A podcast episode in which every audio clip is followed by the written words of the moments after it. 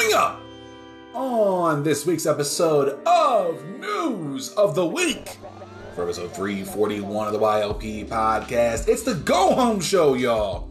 Before the four year anniversary show goes down next Saturday, and I'm quite excited about that. But before we get to the fun stuff, we have to take care of a little business first. And what do I have on tap this week? Well, as y'all know, Money in the Bank went down last Saturday and we're going to be talking about all of that. You know, what were the best matches? What were the worst matches? Did WWE get it right with this year's winners of Money in the Bank? I'll discuss all of that in this week's episode. Also, what would be news of the week without all the news that's fit for me to talk about? And that includes, of course, Shotzi Blackheart deleting her Twitter following Money in the Bank. We'll discuss all of that as to why she deleted her Twitter and what she had to say to fans criticizing her performance as a whole. You want to stick around for that. Also, apparently, there is news from sports from thesportster.com that this meeting between Roman Reigns and Brock Lesnar that's supposed to go down in three weeks' time may not be the last time we see these two standing across from each other in the ring. And may God help us if that's the case. I'll be discussing that. Also, you guys may have missed this one, but um, we know that there's been uh, this company called Wrestling Entertainment Series that is uh, being led by the uh, former Authors of Pain in WWE. And as far as we know now, this show has been canceled. And according to WhatCulture.com, it's been an absolute mess. We'll discuss all of the details of what is going on, what WES said, and what talent are saying about this as well. All of that and more on this week's episode for episode 341 of the YLP podcast. Ladies and gentlemen, it's the go home show before the four year anniversary show, so you know we got to end this properly. Ladies and gentlemen, this is episode 341 of the YLP podcast. Let's hit that intro. Let's get it started. And with that being said, let us begin.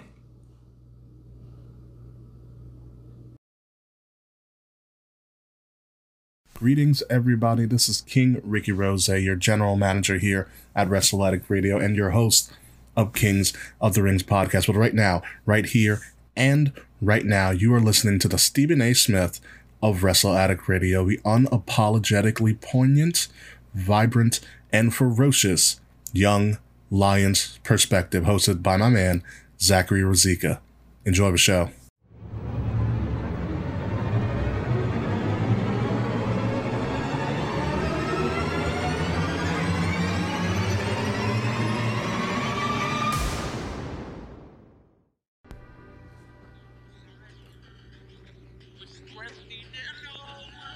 What's going on, guys? Zach from the Wrestling Relations Podcast here, and welcome to episode 341 of the YLP Podcast. So glad to have you guys here with me on this Saturday. And I hope you're enjoying your day, your night, your afternoon, and your evening, wherever you may be, wherever you are in the world. Thank you guys so much for checking out this episode of the podcast. And as always, I greatly and truly appreciate it. Ladies and gentlemen, if you have any questions, comments, concerns, or opinions about today's episode, or any of the other 340 episodes of the YLP podcast, do not hesitate to hit me up with an email over at younglionsperspective at gmail.com. You can also leave a voice message over on anchor.fm slash young lions perspective, anchor.fm slash wrestle addict radio, over on ambiguouspodcastsolutions.com, and anywhere else you listen to podcast. It is Saturday, July 9th, 2022. Hope you guys had a fantastic week. Hope it was productive, kick ass, and all things in between. And you are continuing your weekend in proper YLP fashion, all right? So before we get into the news of today, I want to talk to y'all about my week. Um, pretty solid week, if I say so myself. Um, of course, of course, uh, Fourth of July happened uh, this past Monday, and myself and Miss YLP uh, were, of course, making sure Mr. YLP Jr., aka Milo, um, was in good, good, uh, good hands because you know, he is not too uh, much of a fan of fireworks. So we had to make sure I'm just fixing my mic. Excuse me. Mm, excuse me.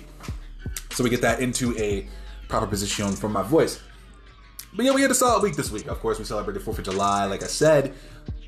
Um, we sat in the, we actually sat on our back deck and watched all the fireworks that went down in, where we live in Colorado, and it was just literally fireworks everywhere. So it was actually really, really nice uh, to see that. to sit out, have a nice little drink with the with the lady, and uh, watch fireworks. And it was like it was it was probably a damn it was a damn good show across the board because there was like a few of them that we got to see. So like I said, from the back deck, we had a pretty solid view of the show. So kudos to the people doing the fireworks shows. They, they did fantastic. It was all lovely and all that good stuff. Also, Wednesday, uh, myself and Miss YLP went to uh, Red Rocks Amphitheater. I actually went to see the Halsey concert. Um, if you saw on my uh, Instagram story, you can follow me over there at young underscore lions underscore perspective. I posted a couple pictures up there um, from you know from the show because it was my first concert at Red Rocks uh, ever. Um, I've been to Red Rocks before. I visited here um, four years ago, uh, visiting a buddy of mine and uh, we went to Red Rocks. Like one of the last few days I was there during that week, and uh, we went to Red Rocks. I got a picture there. So it was really cool to be there actually for an actual concert. Um, I was merely there for the acoustics. I wanted to see how the show went. Show was pretty good. Um, as a whole, Miss YLP was enjoying herself, having the time of her life, and I was, you know, there, you know, enjoying the entirety of uh, the show itself. Um, Halsey put on a good show. I'm not to front.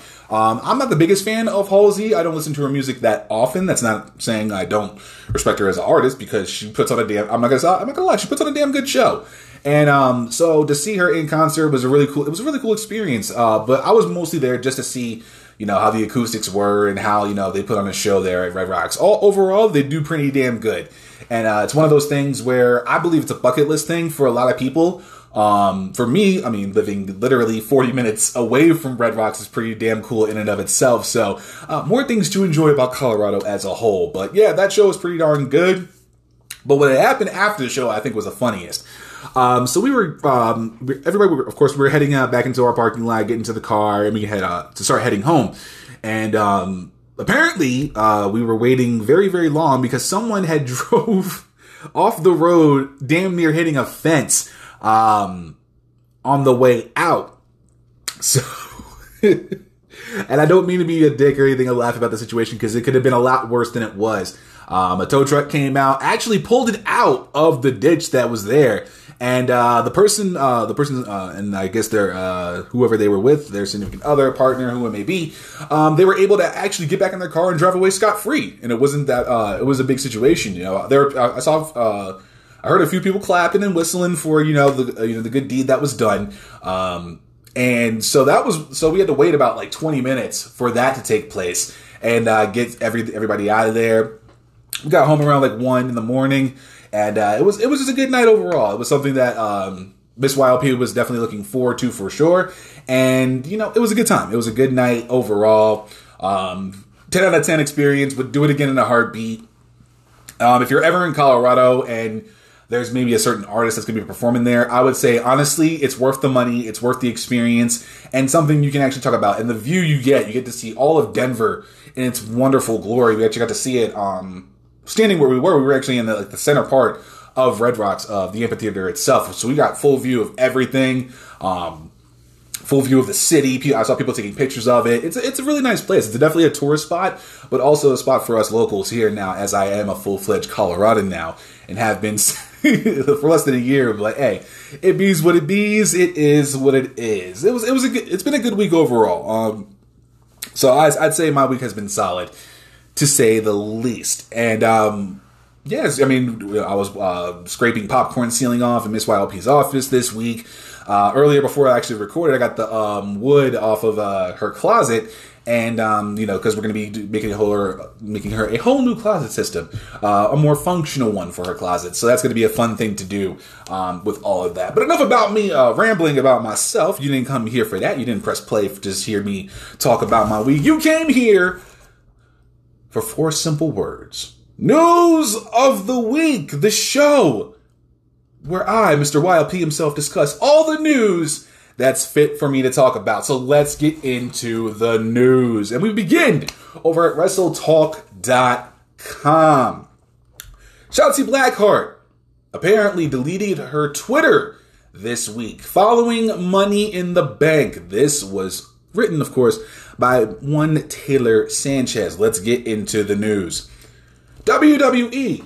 Actually, before I even start, let me get my professor glasses on because uh, these things. Oh, also, this is not a sponsored thing. I'm just saying if you are trying to get glasses for a very affordable price, um, you can actually. Zenni. Uh, Z E double N I. Again, this is not a sponsored thing. It's just uh, something I like to support because these glasses I look fire in, and uh, Miss YLP likes me in them. So, um, you know. ha! Feel me? But um, yeah, definitely these. I, I, wear these glasses pretty much every time I do a show, and also if I'm working on uh, other things outside of uh, the YLP podcast. Uh, we got the blue blockers on there, so uh, from the screens itself, so it definitely helps my eyes and all that good stuff. But anyway, again, no, enough about me rambling about things. Let's talk about the news here. WWE SmackDown star Shotzi has deactivated her Twitter account after addressing the reception to the Women's Money in the Bank match. On Monday, Shotzi shared a statement to social media revealing that she cried after reading some of the criticism of her performance in Saturday's ladder match. The star noted that she wouldn't have done anything in the bout that she didn't think she couldn't have done safely, before joking about a future Botchamania appearance, writing, and I quote, There are three things I care about at the end of a match. Is everyone safe? Did everyone have fun? Did the crowd react? Nobody got hurt, we all had a blast, and the Vegas crowd was hot, hot, hot. I felt on top of the world after that match and was so excited to finally have my first hardcore match in over a year. I wouldn't have done anything I didn't practice or thought I couldn't do safely. But I'm not a wrestle robot. I'm human, and slips happen, especially in a chaotic, unpredictable ladder match. I can take a joke and laugh at myself. One of the first things I said was, I can't wait to see that spot on Botchamania. But comments like, you should be fired, and other terrible things admittedly hit hard. I have to wipe a few, friend, few friends I had to have a few friends, I'm sorry, wipe the tears off my face and slap some sense into me and remind me who the F I am. That being said, all my haters can suck my big, giant, hairy mangoes. End quote. Shotzi has since deleted her Twitter account. Her Instagram account is still active, with most Shotzi most recently updating her Instagram story 11 hours ago at the time of writing. That post on her Instagram feed was from October 2021.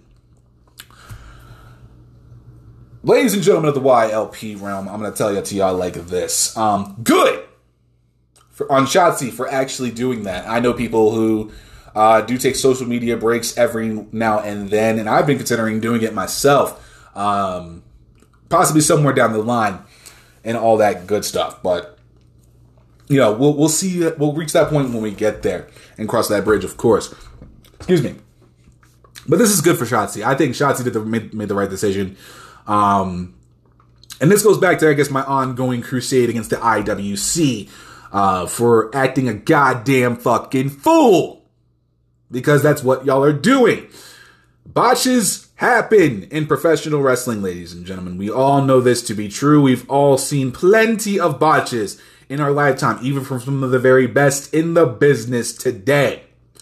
At some point, they've botched. It happens. We make fun of it. It goes on Botchamania. We make fun of it even more. And we go about our motherfucking day. But for those of y'all out there, and of course none of y'all, hopefully, are listening to this podcast because, you know, we cool like that and we actually respect uh, the craft that's going on in the ring, regardless if there's a botch or not. Now, again, to the IW, to the rest of y'all goons and goofies in the IWC, Y'all want someone to be fired because they botched. Y'all want someone to lose their livelihood because they botched. You want someone to be released and taken out of the company because they botched. Do y'all motherfuckers have anything else better to do with your fucking lives? Seriously, um, this is a serious question to y'all. Do you have anything else better to do with your fucking lives? Do I go on Twitter and talk shit every once in a while? Yes. Is it usually warranted? Nine times out of ten, absolutely. Of course, the opinions and comments made here on the YLP podcast are strictly that opinions and comments of my own. But wanting someone to be fired because someone messed up a botch. And yes, I saw the spot. I watched the match itself. Shotzi botched on a what would look like an electric chair drop, and she didn't, you know, have the balance and all that stuff. And, and, I mean, honestly, yeah. Did I recognize it was a botch? Yes. Do we all recognize that it was a botch? Raise your hand if you do. Okay, then we fucking move on. In a match like a Money in the Bank ladder match, shit's gonna happen. Botches are gonna happen. Spots are gonna be had, and injuries may be had during the match. It's the nature of the fucking beast. Damn, this cold brew hits, I swear. Mm. Again, if y'all want to get that, trust me, y'all want this cold brew recipe from Ree Drummond, the Pioneer Woman. Uh, me and uh, Miss YLP, we are big fans of her, and uh, we have her cold brew recipe, and it is quite fucking delicious. And the strength of it is just you can't you can't get. I I don't even I mean I made to swear off lattes and macchiatos from here on out because this cold brew hitting this week. But uh, I digress. At the end of the fucking day, I will never, or at least attempt to with, my, with the best of my abilities, never attempt to wish someone be fired because they fucked up a spot in the match. Never. It happens. Michael Jordan has had bad games. Tom Brady has had bad games. Julio Rodriguez has had a bad game or two. Your favorite player, your favorite team will have a shitty day. Ask any NBA team that gets blown out by 50 whether they had a bad day at the office or not. It happens. It happens to you, it happens to me, it happens to everybody. You're gonna have a bad day at times. But am I gonna be criticized for it? Probably. Are you gonna be criticized if you fuck up at your job? Probably. But no one's gonna be asking you to, you know, wanting you to get fired. No one's gonna be asking you to, you know, do what, whatever the fuck y'all goofy say on fucking Twitter. But no one's ever gonna fucking come out and ask for you and ask for you to get fired because you fucked up on a certain thing at your job. You'll get reprimanded. We we, learn from the le- we learn the lesson and we fucking move on. So does that mean do we go on Twitter and then shit on Shotzi or anybody else in the fucking roster for that matter because of their performance? No, and you shouldn't. And she had every right to actually deactivate it. Everyone had fun. Everyone, no one got hurt, as far as we know, and the crowd was hot for it. I'm happy for Shotzi for doing this. I'm not mad at her one bit. Hopefully, the mangoes really ain't hairy though, because I know there's a lot of dudes on on social media that be uh, uh, that are fawning over Shotzi uh, Blackheart. And as I always say here, uh, fellas, say it with me. If you know the rule, if you know the whole saying, I am just a man. I am merely just a man, and we pray that the marrow, the mangoes ain't hairy. Just saying. Um, but, but seriously, guys, like guys, girls, you know, all y'all, seriously, seriously, this this is this is bullshit. We as the IWC need to do a lot better with what we're doing because um there was a certain someone that got that committed a suicide. Hana fucking Kimura.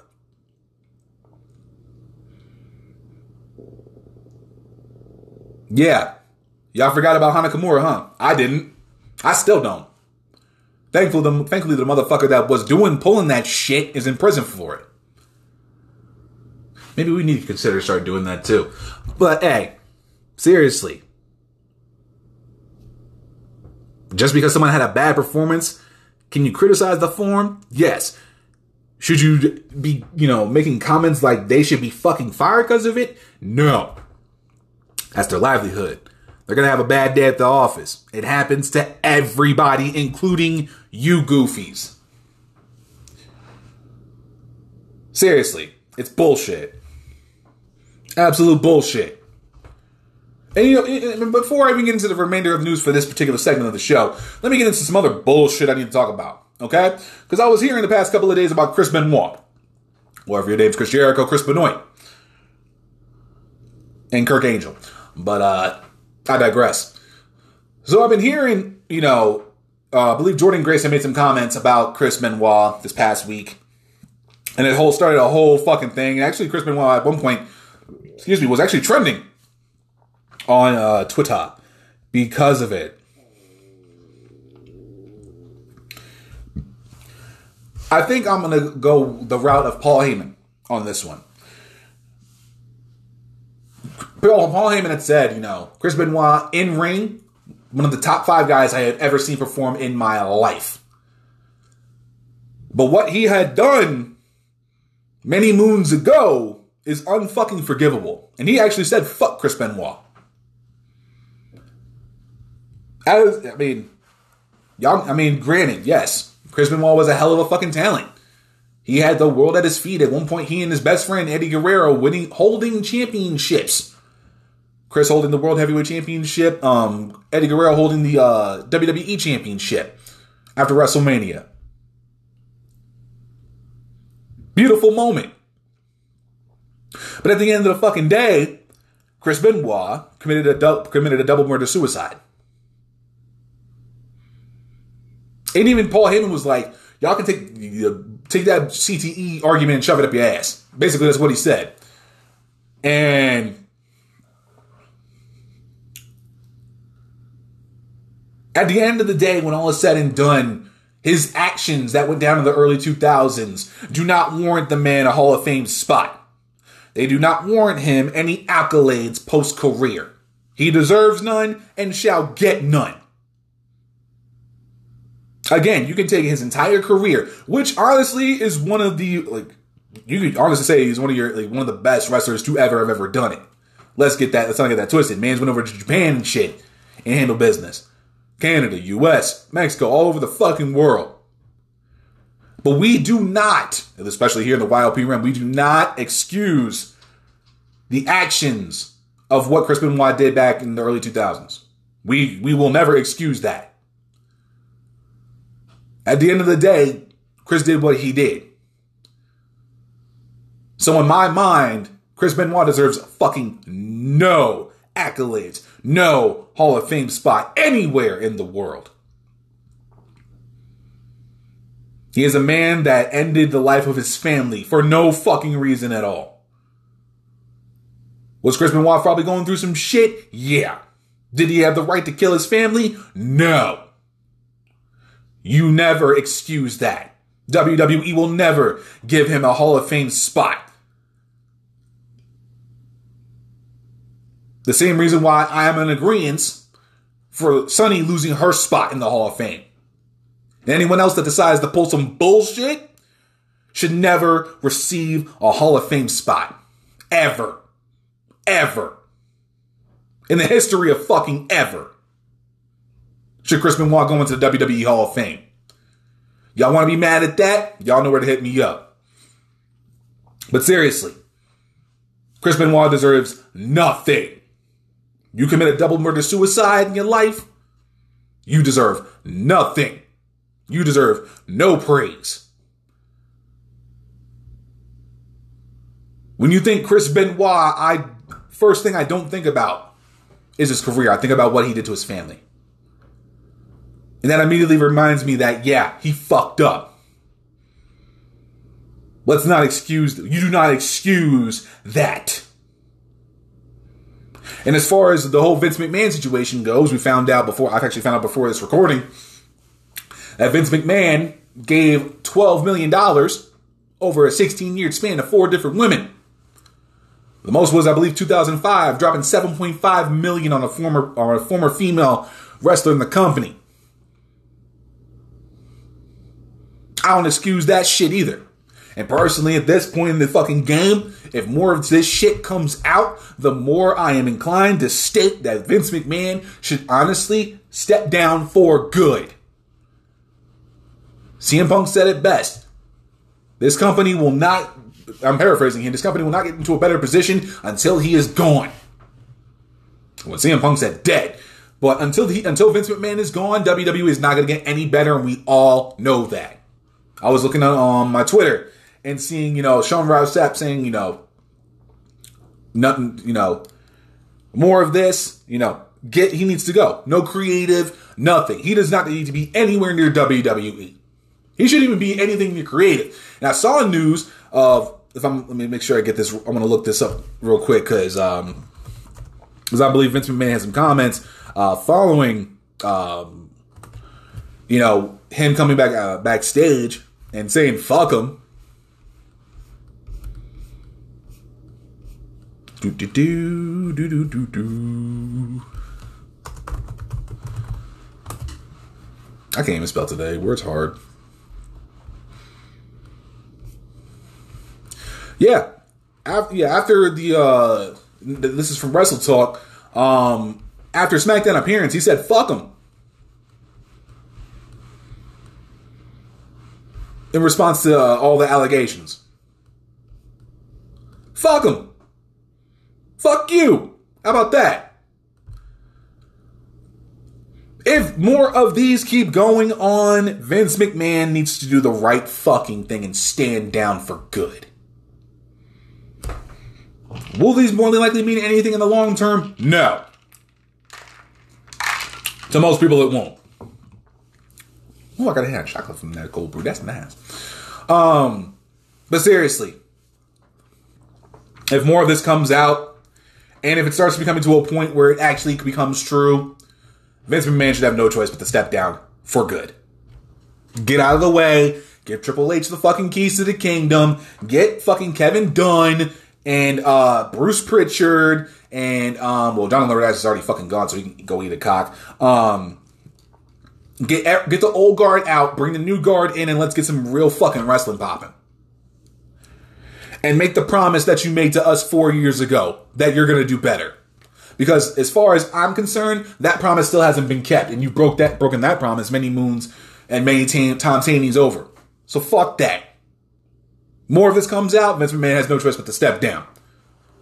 Deal with your legal issues and walk away and let WWE get to a point where fans actually want to watch your shit again.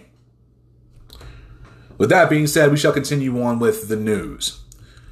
As we head over to WrestlingInc.com, New Japan Pro Wrestling announces plan to incorporate women into U.S. product. This is from Ross Berman. Bushiroad is looking to the future. NJPW President Takami Ohbari and Bushiroad Chairman Takaaki Kidani spoke at a recent press conference about NJPW's upcoming plans and had very good news for American fans of NJPW's sister promotion, World Wonder Ring Stardom. The women's wrestling promotion will be incorporated into NJPW's North American expansion. The announcement comes in the wake of NJPW and Stardom announcing a co-branded event in November and is a boon for to fans of both promotions. NJPW fans, especially those in the United States, have been clamoring for female talent on the shows for years, while Stardom fans have wanted to see collaboration while NJPW swallowing the popular all-female promotion whole. With a strong pool of independent wrestlers to draw from in the United States, having Stardom wrestlers compete at NJPW of America shows would give female talent more opportunities to be seen by Stardom decision makers and fans, as well as more opportunities for Stardom itself to be seen abroad. Founded in 2010, Stardom was purchased by NJPW's parent company, Bushiroad, in October of 2019. Since the purchase, Stardom has been featured more and more on NJPW's yearly Wrestle Kingdom events, starting with dark matches prior to the 2020 Wrestle Kingdom event and culminating in Stardom airing matches at September's Wrestle Grand Grand Slam events.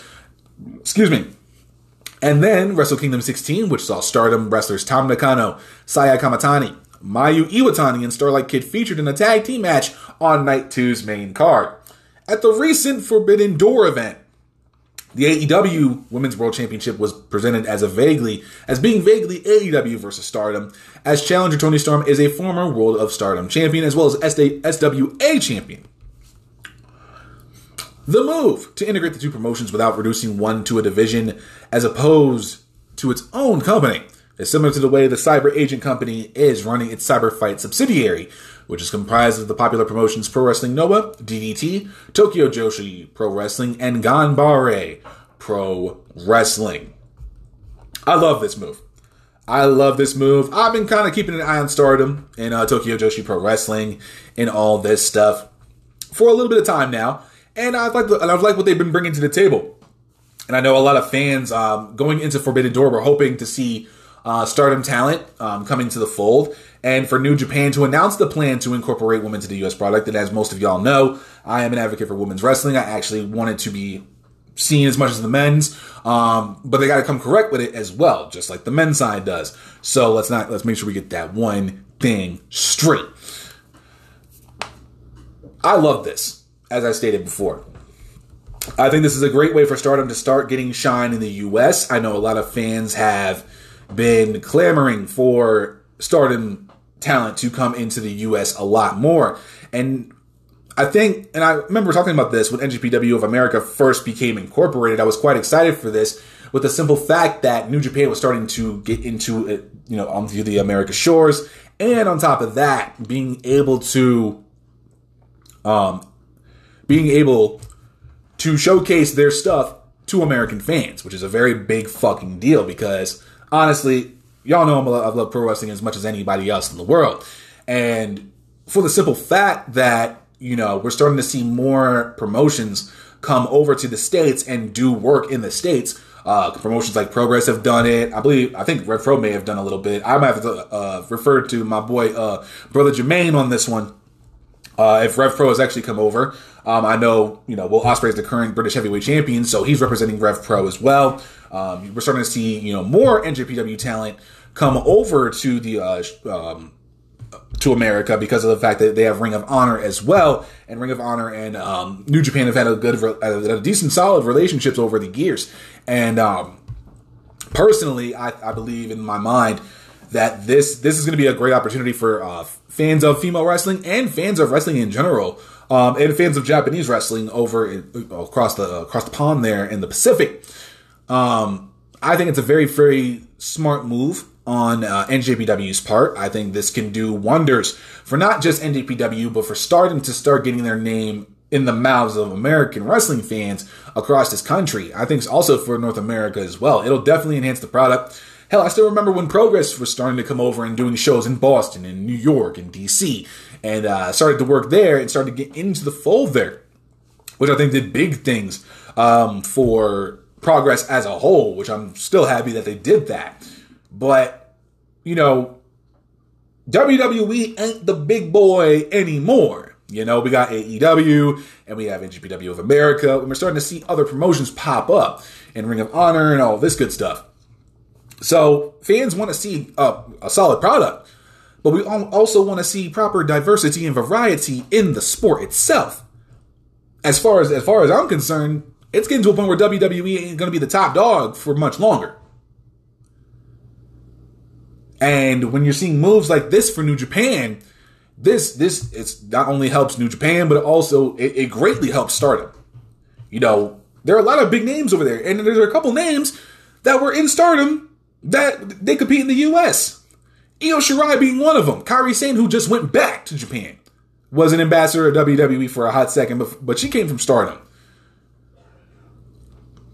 Blair Davenport used to be in Stardom. Jamie Hayter used to be in Stardom. They were tag champs. Davenport and Hayter at one point. Storm's been over there. There are a lot of talent who have gone over to Japan and done very well for themselves because of it. Then came into the United States and became even bigger names because of it. So when you see talent like Mayu Iwatani, Starlight Kid, Tam Nakano, all that now coming over to the States, this will pay dividends for both sides, especially for Stardom. I think this will be a big boom big boom for Stardom. I think they're gonna, you know, you know, hit their numbers and do quite well for themselves. And this is honestly one of the better moves. And New Japan is definitely, you know, becoming a major player in North America as well. They should be. And I can't wait to see, you know, what they do with NJPW Strong. Will they incorporate Stardom talent there as well? Will NJPW Strong, uh, maybe somewhere down the line have a, a, a strong women's championship? Who knows? But now with New Japan making this move, they can start to begin that process of possibly getting, you know, a championship on NJPW Strong, featuring talent, you know, across the country. Names in Japan who may not be known to Americans but are big in Japan will get their get their chance to actually showcase their talent for the American folk. It's going to be fun. It's a solid decision, and kudos to New Japan for making this decision. Shout out to uh, Takaaki and Takami for this one to Kidani-san and Ohbari-san. I'm sorry, gotta be proper with my shit. But seriously, this is a good move. I can't wait to see what they do. And uh, as far as we know, and Tony Khan has stated, um, Forbidden Door 2 next year is going to happen.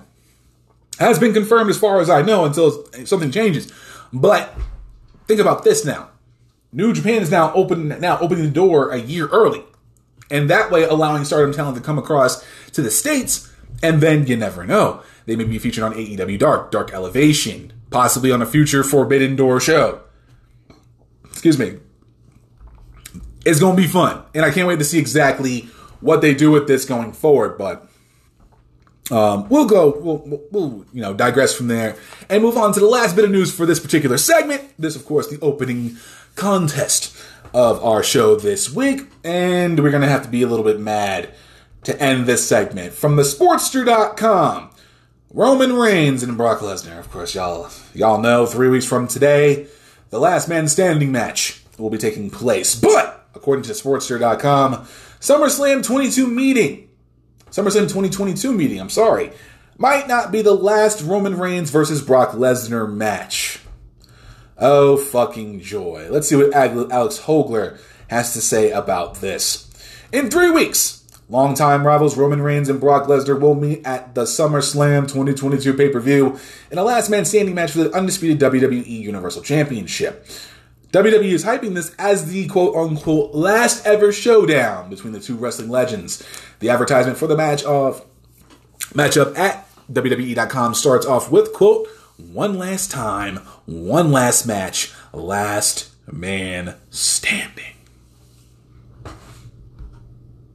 Uh huh. Given how much WWE has relied on this rivalry, rivalry over the last few years, it's obviously difficult to think that this would be the really this will really be the conclusion of their program. For fans of the the uh, Reigns Lesnar rivalry, don't get too worried. Unsurprisingly, WWE may very well end up coming back to this program if the circumstances call for it in the future.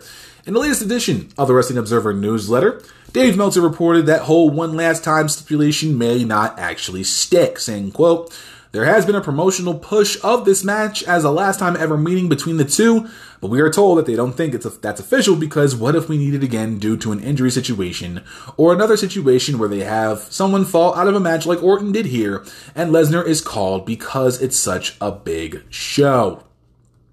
SummerSlam 2022 will mark the sixth one-on-one meeting between Reigns and Le- Lesnar. If you exclude the WrestleMania 31 match that was interrupted by Seth Rollins, I don't. It's seven. They also faced off at WrestleMania 34, the Greatest Royal Rumble, SummerSlam 2018, Crown Jewel 2021, and WrestleMania 38. Lesnar took the first two meetings, but Reigns responded with three consecutive victories. John Cena and The Rock headlined WrestleMania 28 in 2012. The tagline for that event, once in a lifetime. And yet, those two men will go on to headline WrestleMania 29 one year later. Super Showdown, Super Showdown 2018 was headlined by Triple H versus The Undertaker, and WWE hyped it as a final meeting between those two. And yet, Triple H and Shawn Michaels as Generation X would go on to face Undertaker and Kane in a winning effort at Crown Jewel one month later. The lesson here take it as a grain of salt whenever WWE builds up a match as a final showdown between two all time greats.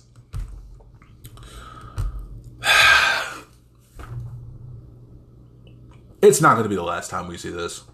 It's not. If y'all remember a report I talked about a few weeks ago here on the podcast, I discussed uh, the article that being, you know, um, WWE's lack of depth and, you know, Roman Reigns not showing up for shows um, is gonna is gonna be a problem for WWE going into the summer. And I've stated and I've still and I'm still on the mindset of WWE is going to have a very long, dreadful summer because of it. Now, as we look to three weeks from today, and we head towards SummerSlam, this is not going to be the last time we see Brock, uh, Brock and Roman go against one another. And honestly, here's how I feel about it. I'm tired of it. I'm tired of this feud. This needs to end. But here's the problem: with the roster so de- with the main roster so decimated and stars and not being built up, and I know there's some people out there saying, but they're building a bunch of it. One person does not make a fucking roster. Let's keep that in mind. But also on top of that, when you don't, when you have injuries like Orton, when you have Riddle pretty much being written out of the picture after his loss to Roman and never being able to compete for the WWE Universal Championship ever again. Um, you know, when you have, you know, guys like Seth Rollins and Finn Balor and Kevin Owens and Bobby Lashley and all these guys, and they're not being contenders for the world, for the world's championship, for the top championship on both brands, there's a fucking problem. Lesnar cannot continue to be your failsafe. When Lesnar came out a couple years ago on uh, a couple weeks ago, I should say, on SmackDown, I was uh, I was upset. I was pissed. I was pissed at the fact that WWE had to go back to the fucking well and get Brock.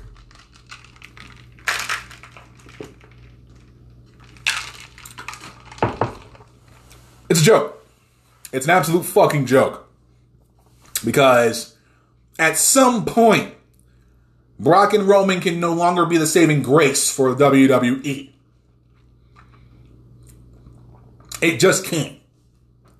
It's gonna get to a point where fans are hell, fans are already tired of this shit. They're already tired of it. I'm tired of it. I'm tired of seeing this.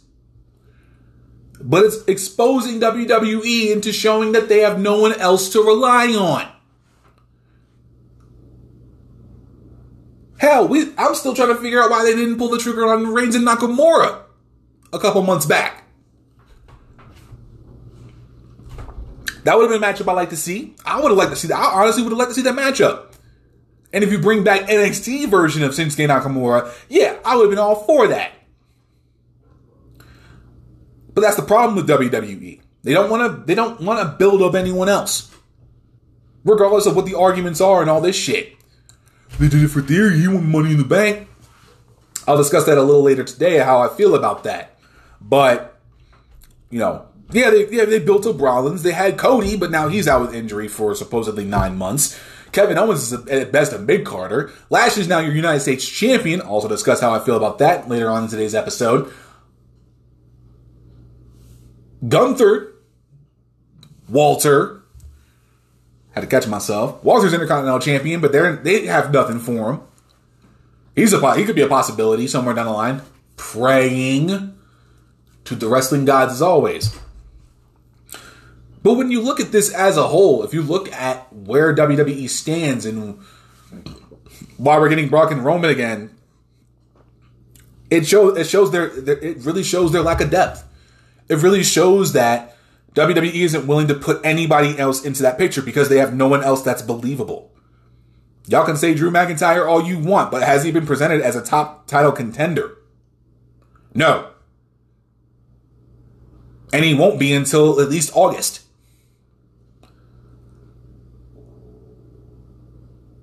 If Brock is all you have, if Brock is the only reliable thing you've got, you have a fucking problem. And it needs to be rectified. Sooner rather than later, because if they don't, WWE again, as I will say it throughout the rest of the summer, is going to be in for a very long, dreadful summer. Because after SummerSlam, who you got? More than likely, Roman will be Brock, and then we're going to be focusing on Roman versus Drew. And even then, I'm not convinced Drew McIntyre is going to take the championship over Roman.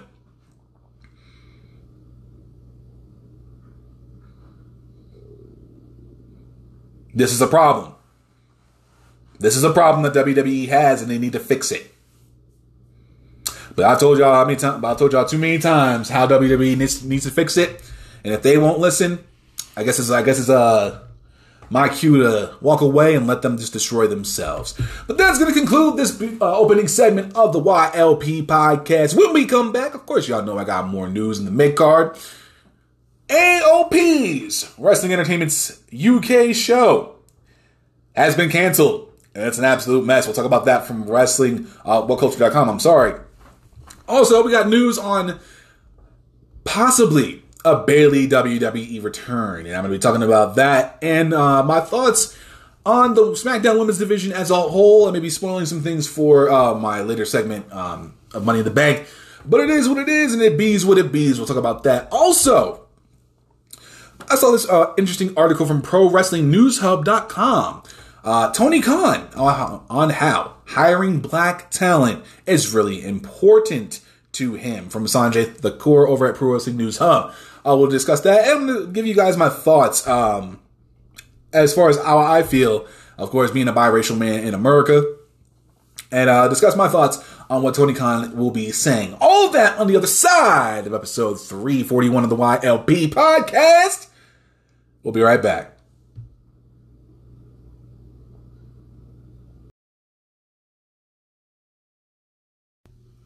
Hey guys, Milo here.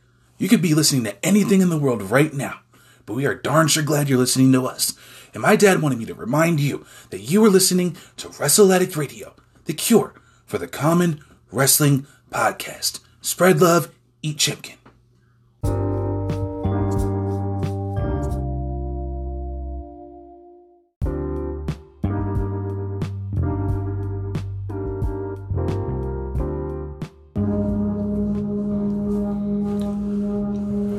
Right, ladies and gentlemen, we are back with episode 341 of the YLP podcast. Of course, continuing on with the news of the week. But before we get into all of that, y'all know I gotta do shameless plugs here on the YLP podcast because next week is undoubtedly what I'm considering, at least since I've been here in the last two years, almost two years, um, since I've been rocking with uh, Wrestle Addict Radio. I believe in my mind this is the biggest week in the history of Wrestle Addict Radio because of the fact that Kings of the Rings podcast this coming Wednesday, July 13th, is celebrating their 300th episode. Yes, Mr. YLP himself is not going to be the only person in the 300 club any longer, even though I have been enjoying all the bowling, mini golf, uh, go karting, um, buffets on Mondays by myself.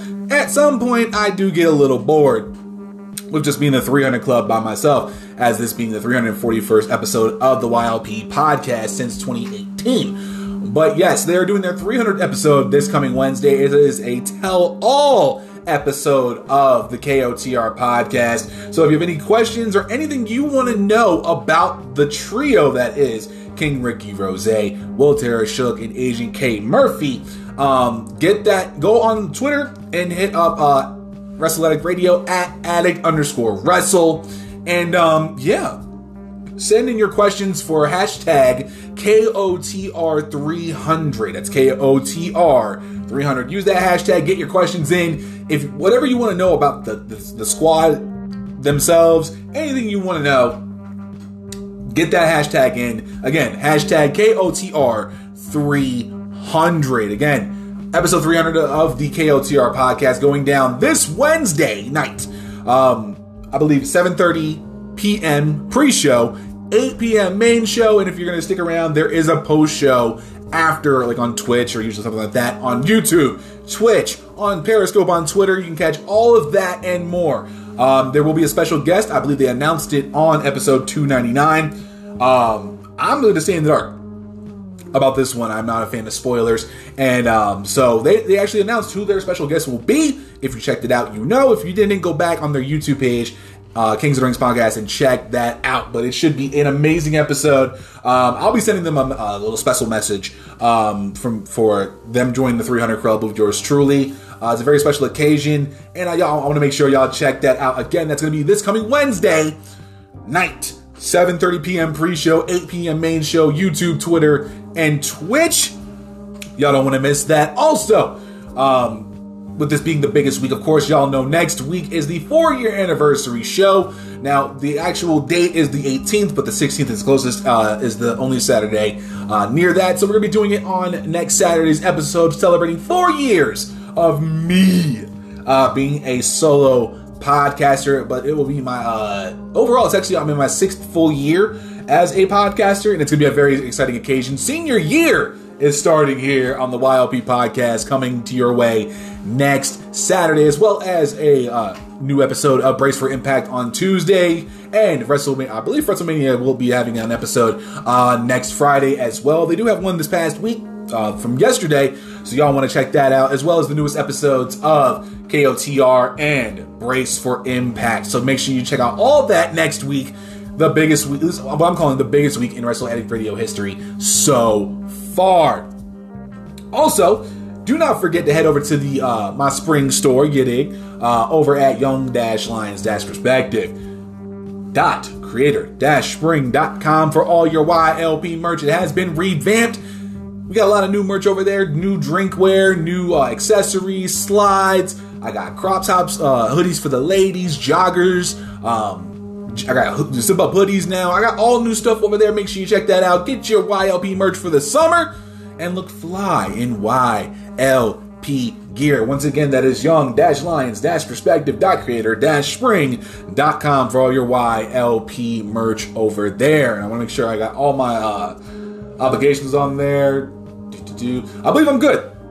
Anything else I'll discuss on the closing segment of this week's episode. But let us, ladies and gentlemen, get back into the news there a little bit more before we get into uh, yours truly's Money in the Bank review as we head over to whatculture.com. And also, um, if you're hearing any buzzing in the background, that's actually Miss YLP uh, in their office right now um, doing some sanding. Now, I've done the, uh, I played the audio um, a few times, and uh, it, it seems like it hasn't really affected me um, at this point because of the simple fact that, you know, we're trying to get, you know, make the house a home and all that good stuff. But from what I had done when I recorded it twice, um, it doesn't, you know, it's light buzzing and stuff, but it ain't going to affect me like Miss YLP thinks it does because of the fact that I've done. I, if y'all been following me for the longest time, um, I've done shows where people have done landscaping when I was living in my, uh, my mom's apartment in New Jersey. Um, I've had uh, Buckley Air Force have planes going on in the background. I've done all this stuff, so it really doesn't affect me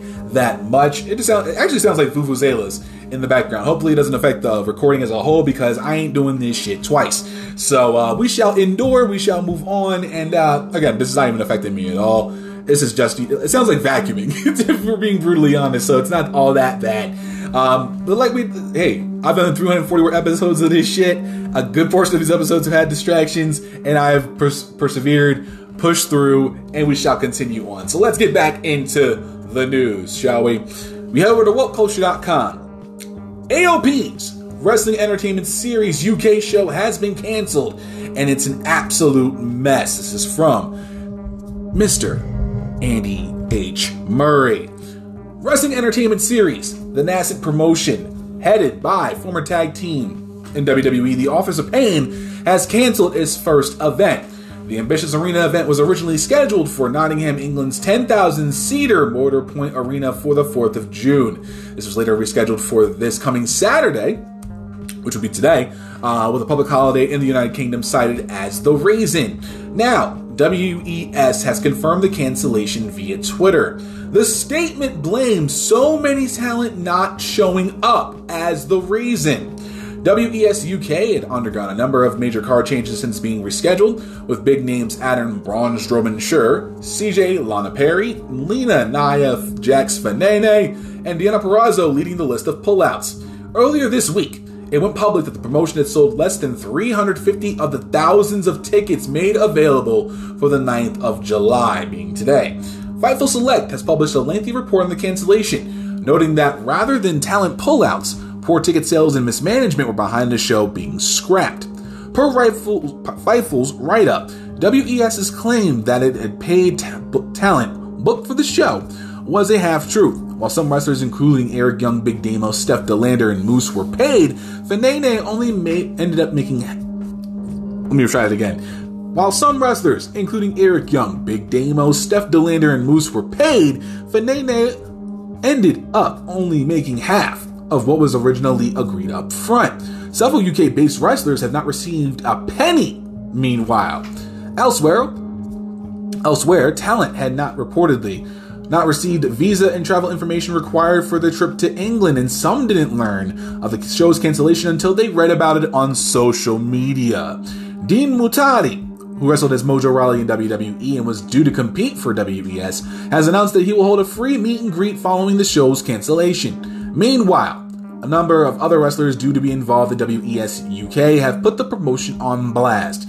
Now, before I get into all of the talent making, talking shit about Wrestling Entertainment Series, I want to talk about the post that WWES officially put out this past week saying, quote, Dear fans and followers, unfortunately, we will have to cancel the event scheduled for this Saturday at the Motorpoint Arena in Nottingham, England. Could have used the comma there in between, in between Nottingham and England. It'd be like that sometimes. Anywho, we are deeply disappointed in the news that we have to share, but with so many talent not showing up, we will have no choice than to cancel the event. Where is your grammar? I swear, at least do some grammar in this shit, y'all.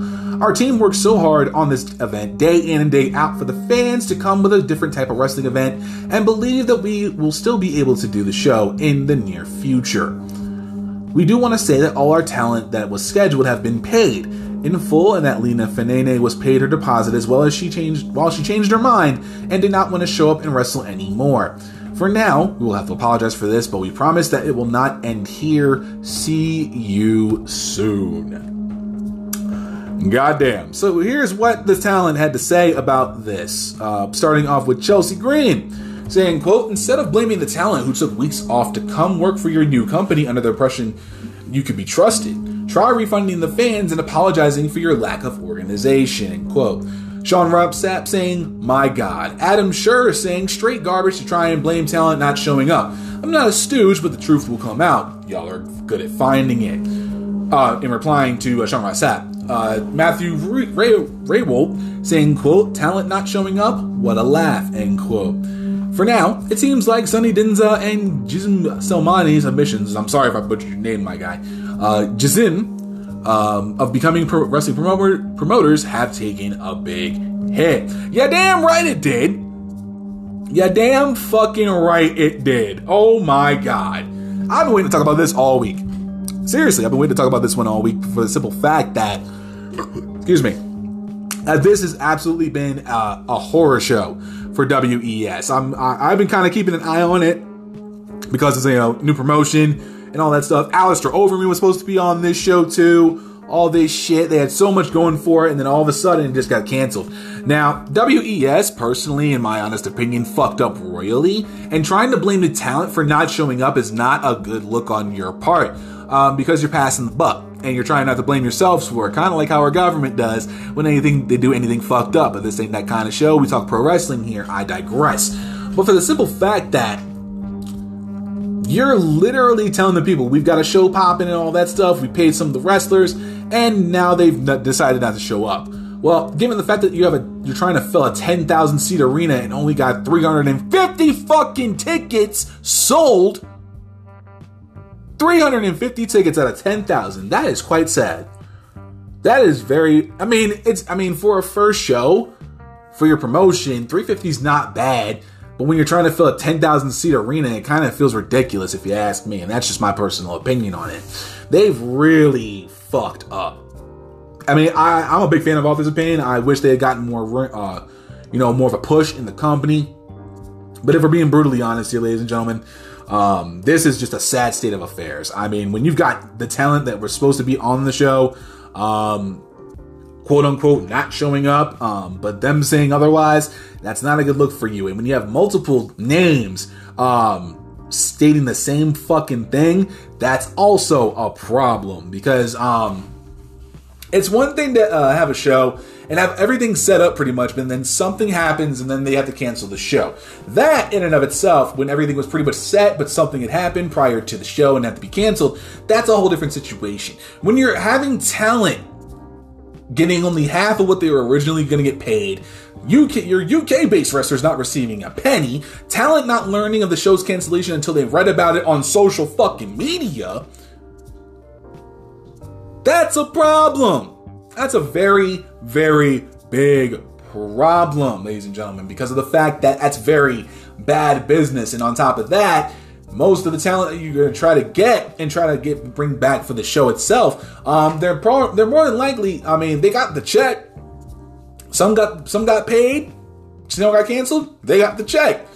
Some didn't get their all their money up front. It bees what it bees on that. It sucks though. It's very bad. It's very fucking bad. Um, talent not receiving visa and travel information. Uh, also not good. That it's it, it's just a, an epic shit show. Um, as far as I see it, they should not try this again. They should not do this. Um, I don't know if they were doing it themselves or having a team around them trying to figure it out, but whoever they had working on this shit absolutely fucking failed. And I don't expect WES to come back anytime soon, if ever. And if they do, um, they they would be wise to, um, you know, figure out their mistakes and uh, retry this at a different point. I'd say 2023. Don't even bother with trying to do it again this year. Just don't. Don't bother. It's not gonna. It's not gonna do anything for you. And most of the talent um, are probably gonna pull out and not want to do business with y'all. Just don't do it. Just stop. Stop. It's bad. business. It's really bad business overall. It really is. I think about it, right? If you got a company, you know, I'm not gonna try to put anything out there because I can't think of. I think of one that I could use at the moment. But if you have a company that's really gonna be putting, like, saying they're putting out a new product, right? And pre-orders are through the roof. This is, you know, the shiny new thing that everybody and their grandma is gonna buy.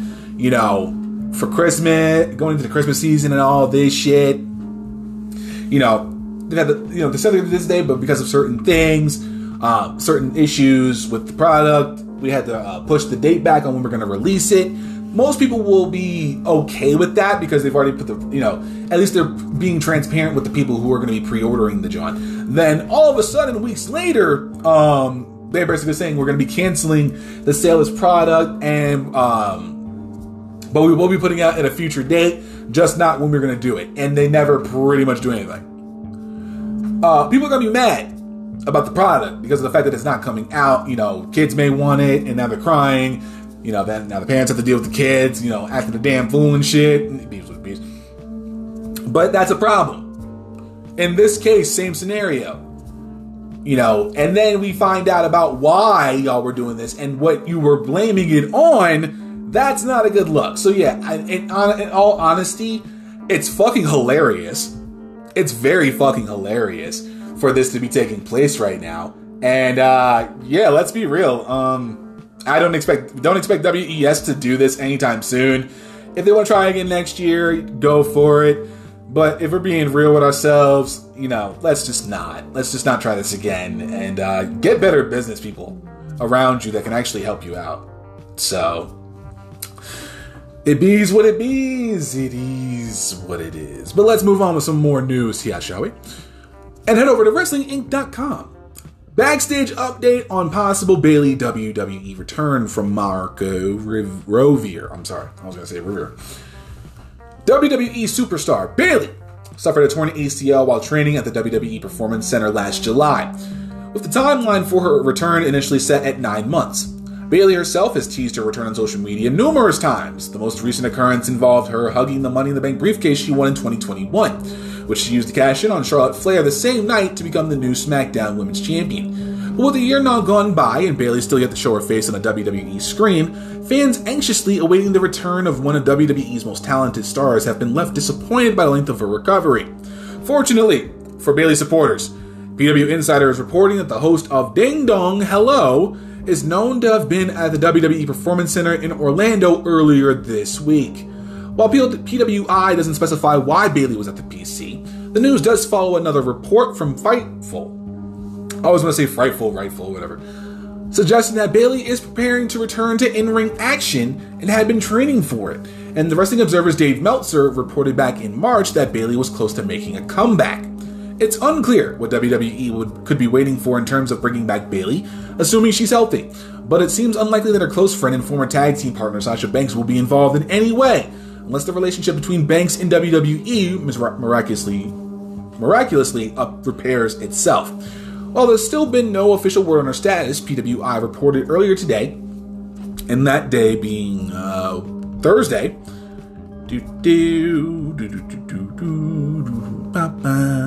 that Banks and her tag team partner Naomi have been taken off WWE's internal roster after they walked out of WWE Raw on May 16th. Bayley's most recent televised match took place on SmackDown in June of last year, a mixed tag with Seth Rollins, in which the pair defeated Bianca Belair and Cesaro in the midst of the COVID 19 pandemic. Belair and Bayley were involved in a feud at the time, something plenty of fans would love to see revisited when the latter does officially return. And um, I would love to see Bayley return. I thought she was going to be returning um, possibly sometime, you know, Money in the Bank, maybe, maybe and just maybe, they're saving her for SummerSlam. Um, as we know, she got injured back in July of last year, and it's been uh, a whole year since she got injured. Um, so, and and she was supposed to supposedly being uh, it's supposed to be like a nine month recovery time for this. So, this could have been she could have been ready to go as early as you know probably May, you know, of this year. Um, given the fact that she could have you know, nine months, uh, her pretty much timetable ended in April, and she could have come back in May. But uh, WWE was probably thinking of maybe holding off on her return for something bigger, say possibly a SummerSlam uh, event, because Money in the Bank wasn't going to be fucking doing it. So, my thing is, I would love to see Bayley come back. I think WWE desperately needs her to get back into the fold because of the simple fact that, um, and honestly, this is more so looking at SmackDown's women's division. Granted, we do have Liv Morgan as the new SmackDown Women's Champion, but after Natalya, and especially if Ronda Rousey wants to step back for a little bit, um, and maybe you know, get a rematch against Liv at SummerSlam, and then uh, Natalya would be next in line, given their she had a little bit of beef uh, with Liv because of the fact that you know without Natty doing what she did to Ronda, Liv wouldn't be champion. So we could visit that at some point, maybe sometime in August. Um, but after that, honestly, who do you have to compete for the SmackDown Women's Championship? Raquel Rodriguez just, you know, had a match with the champion, didn't end too well. Uh, in terms, well, she took an L. Uh, Shotzi is nowhere near where she needs to be in top title contention. Neither is Aliyah. Xia Li, I believe, is injured. Um, so that depletes the division even more. And of course, Sasha Banks and Naomi are nowhere to be fucking found because, you know, WWE played them out for some fucking fools. Or at least they attempted to personally. But the way I see it now, Bayley needs to get back on SmackDown sooner rather than later. I know fans are clamoring for her to go on Raw, but I think that'll be the wrong move. She needs to get back on uh, SmackDown immediately, as fast as she possibly can, um, because after you get past, let's say, um, Liv gets past Ronda, Liv gets past Natalya, um, no Bayley, and Charlotte's return is pretty much imminent at this point, and um, I'm gonna have a lot more to say on it when I do my Money in the Bank review, of course, in the next segment. But the way I see it, it's that you know, then then if Charlotte comes back, right, and Liv's the champion, you know, there's people are gonna be saying, you know, oh well, Charlotte's back, you know, Liv's handing over the championship. Oh, happy day, sarcasm. But Bayley does need to get back into the fold very, very soon, and she needs to get back on the SmackDown roster as soon as possible because I don't think SmackDown Women's Division can survive with Liv as champion and no one to really go up against. You feel me? So if Bayley comes back, if Charlotte comes back, that would that would actually help the cause. But that looming thought of, well, Liv's our champion, but she ain't gonna be holding the title for much longer uh, when these two do come back into the fold. A lot of people will be thinking, well, there goes Liv's title reign, a flash in the pan, all that stuff. But I'll, I'll, I'll save the rest of it for um, the Money to Make review, of course. But that's the thing. You know, a lot of people are going to be concerned about Liv's title reign once the once Charlotte comes back. Bayley possibly different, but the Charlotte deal is going to be a much bigger situation. But um, Bayley needs to. Hopefully, Bayley gets back into the fold soon. Hopefully, she comes back at SummerSlam. Maybe that would be dope. Maybe comes back sometime in August because they have no pay per view to go towards besides building towards Clash the Casual, Clash at the Castle at uh, on in September. So that's my that's that's what I think about that. Hopefully, Bayley comes back sometime this month, maybe August. Uh, to help the cause in the ratings, and uh, we get her back into the fold. But put her on SmackDown, please, because that division needs more help than we can honestly say at this very point. And finally, rounding out this week's news, I found this article uh, a few days ago, um, and thought this would be something I would want to talk about uh, with this. So um, let's end, and usually I try to end the news of the week on a, on a somewhat of a good note. You know, try to you know get our minds right before we get into the fun stuff. But let's talk about it over at ProWrestlingNewsHub.com. Tony Khan on how hiring black talent is really important to him. This is from Sanjay Thakur. Is it Thakur? Yeah, Thakur. AEW president and CEO Tony Khan recently made an appearance on the Ringer Wrestling Show podcast to talk about all elite wrestling hiring black talent and how that is something really important to him. According to Khan, many of the black talent that are in AEW today were not available when the company was still starting out, but he always wanted to build a really diverse roster, and hiring these people is what made the company more diverse than what they started with. This is what Tony Khan said, quote, It's something that's really important to me. Well, every single person you named pretty much was avail- not available when AEW started. Those are all free agent, acquisitions, except for Jade, who we've who retrained and is one of the very few wrestlers that has trained from the ground up in AEW, because primarily the general rule of thumb is we sign people with experience in wrestling. We don't train people from the ground up, and Jade is, is the exception of any rules. What a great wrestler, wrestler she is. I think virtually every other wrestler you named Keith Lee, Swerve Strickland, Athena, Stokely Hathaway these are people that were not available to us. They were under contract elsewhere. I would have killed to have these people in AEW before, and now I'm thrilled that they're all here as a part of AEW. But I also, in that time, tried to develop talent through a grassroots system. And I was using AEW Dark and still continue to this day to develop wrestlers on AEW Dark on YouTube. They aren't always on television, and these people weren't even coming in to be showcased on AEW Dark. They were coming in for tryouts, for developmental work. But great examples of this are Powerhouse Hobbs, Max Caster, and Anthony Bowens, at first separately as individual wrestlers, actually trained at the same school and never teamed before. Now they are the acclaimed, one of the most pushed acts on television. Red Velvet is a great example of that also. So Hobbs, Red Velvet, Caster, and Bowens, individually, they were all tryout wrestlers on AEW Dark. I was trying to build a better, better roster and a more diverse roster. Frankly, and the best wrestlers at the time were not available to build a diverse roster. Keith Lee, Swerve Strickland, Athena, Stokely, Hathaway, the best manager in wrestling. Facts. These were not people that were available to us, so I would have killed to have them. And when they got re- then they got released, I thought it was crazy every one of those people getting out of their contract, getting released, being on the street, looking to wrestle work for us. It was crazy to me, and I'm so happy that we're all here. He goes on to say that, quote, I've always wanted to build a really diverse roster, and through the combina- through a combination of free agents getting available that I never would have thought would be available to us with their contract expiring, some of them got released. And the other ones that we built up that have been great stars helped us build a more diverse roster than we started with, end quote.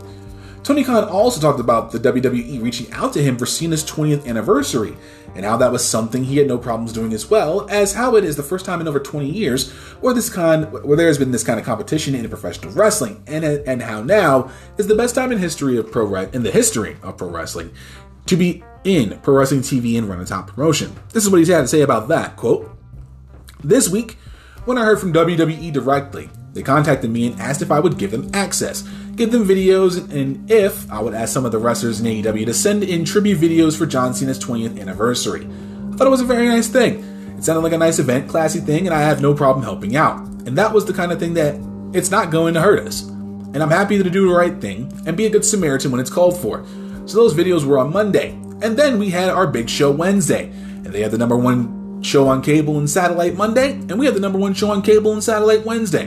So right now is a strong time for the wrestling business. And like you said, man, it's the first time in two decades where there's been this kind of competition in pro wrestling, where there were at, are multiple companies, two companies in North America putting up these numbers, and it really does have that kind of throwback feel when they're doing it on their network. And it's this and it's the same one they were on back in the day on Mondays, and how we're doing it now, wrestling on Wednesdays on TBS, Fridays on TNT. You know, TBS and TNT used to show WCW in the 90s. And now we're here we are back on WCW's old networks. AEW has built a great audience, and with cable having changed the landscape of viewership, it's very different. But you know, media, rise, media rights have actually gone way up. And now it is the best time in history in the history of pro wrestling to be in pro wrestling TV and run a top promotion. And it's worked out really well. And that's honestly why I got into the business and when, when I did, because I thought it was a great time to run a business. And of course, y'all know H slash TWWrestlingNews.co, transcribing the quotes, and because I don't want to get sued, blah, blah, blah, blah, blah, yada, yada, yada. But let's talk about what Tony Khan said about uh, having a more diverse roster. It is not, it is not, you know, it's apparent, we've all known this for quite some time, that when AEW first started out, they wanted to build a more diverse roster. They wanted to have talent from all sides of, of the spectrum, from, you know, white, black, uh, Latino, um, you know, transgender, all this shit. They wanted to be a very diverse company, bringing out, showing, showcasing the best talent in the world. And if we're being brutally honest, it's paid off wonderfully for them in their almost three years as a company as a whole. It really has. And um, seeing how Tony Khan is very, very, was very, you know, it was imperative for Khan to have black talent on the roster. A, fantastic. B, you know, I'm gonna love it as a biracial man myself. And see it helps show that there is just, there is plenty of talent around the world that can bring their best to AEW. Now, of course, there's people on Twitter um, that will, you know, be saying, you know, why the where's the you know why would why do we have the you know you know just like a handful of you know black world champions in WWE I mean, you know and all this shit and, I mean that's not a bad point um, I mean many people will you know harken back to the uh, Booker T Triple H feud uh, back in the early 2000s as they headed towards WrestleMania and what Triple H had said in his uh, a particular promo to Booker T and then uh, not having the wherewithal to uh, have Booker T defeat Triple H at WrestleMania, that's a whole different story in and of itself. But when you really look look at the landscape of WWE, you don't see. I mean, you have black talent on there. You got some. You know, you got Bobby Lashley, of course. You got Kofi. You got uh, Big E. You got you know Xavier Woods. You got Ricochet, Cedric Alexander, R-Truth, um, and all that. But and you know Bianca Belair. Let's not get that. Let's make sure I you know I ain't trying to get killed today. Um, you know, we do have they do have you know black talent on their roster. Feel me? Um, but honestly, but overall, you don't really, you know, they're not being pushed. They're not getting as much shine. They're not getting a lot of TV time over there. But when I look over to AEW, you know, I see Keith Lee, I see Powerhouse Hobbs, I see Ricky Starks, I see Red Velvet, I see Jade Cargill, I see, mm, you know, I see a good amount of talent on there. Stokely Hathaway there, and but that's been AEW's mo since the beginning. That's been their mo since day one. You know, they wanted to have a very a solidly diverse, you know, roster. You know, and I've always and I've always commended AEW for that because as I always say in terms of professional wrestling, I don't care who you are, man, woman, transgender, you know, non-binary, non-binary, it doesn't fucking matter to me. Because what matters to me is what you can do in the ring. I don't care if, you know, if you're an Orange Cassidy type or if you're a guy like Adam Cole. Baby. Um, if you can bring something to the table that you know that will excite fans, get fans invested in the product itself, by all means do by all means do your thing, boo boo. And dare I say, I don't want to forget the Street Profits either from WWE uh, as well. And they're being you know wonderfully featured in WWE. But that's the thing too. But um,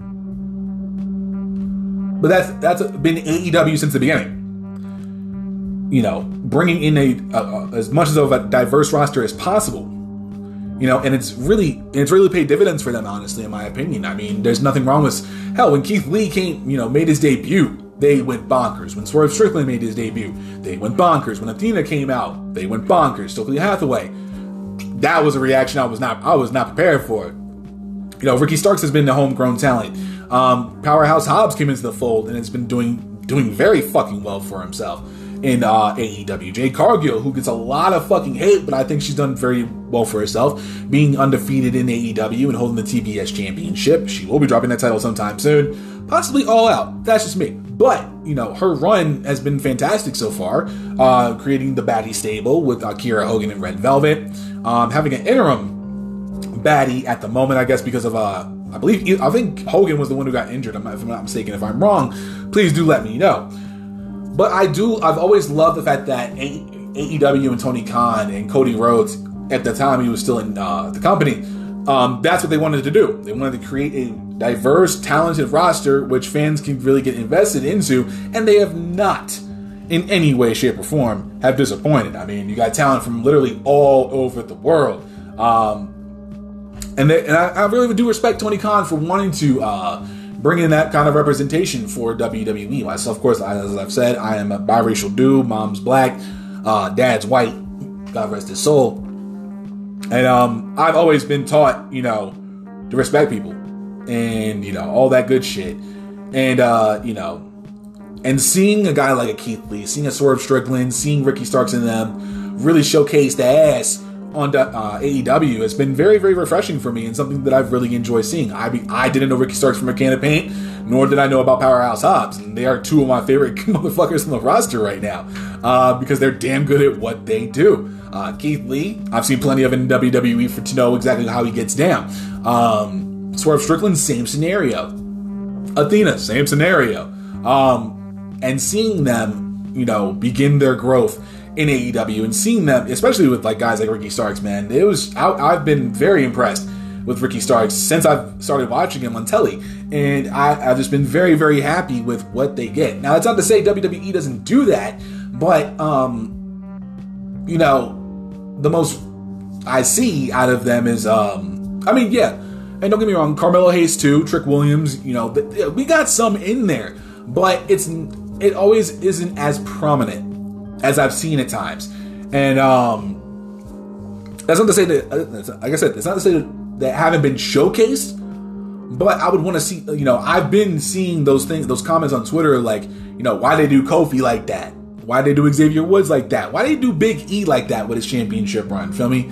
So it's one of those. It's one of those things where it's just like it's there, but in some points, especially in the last in the last many in the last couple decades, a lot of people have been complaining about you know, you know, especially like I said with the Booker T situation and all that.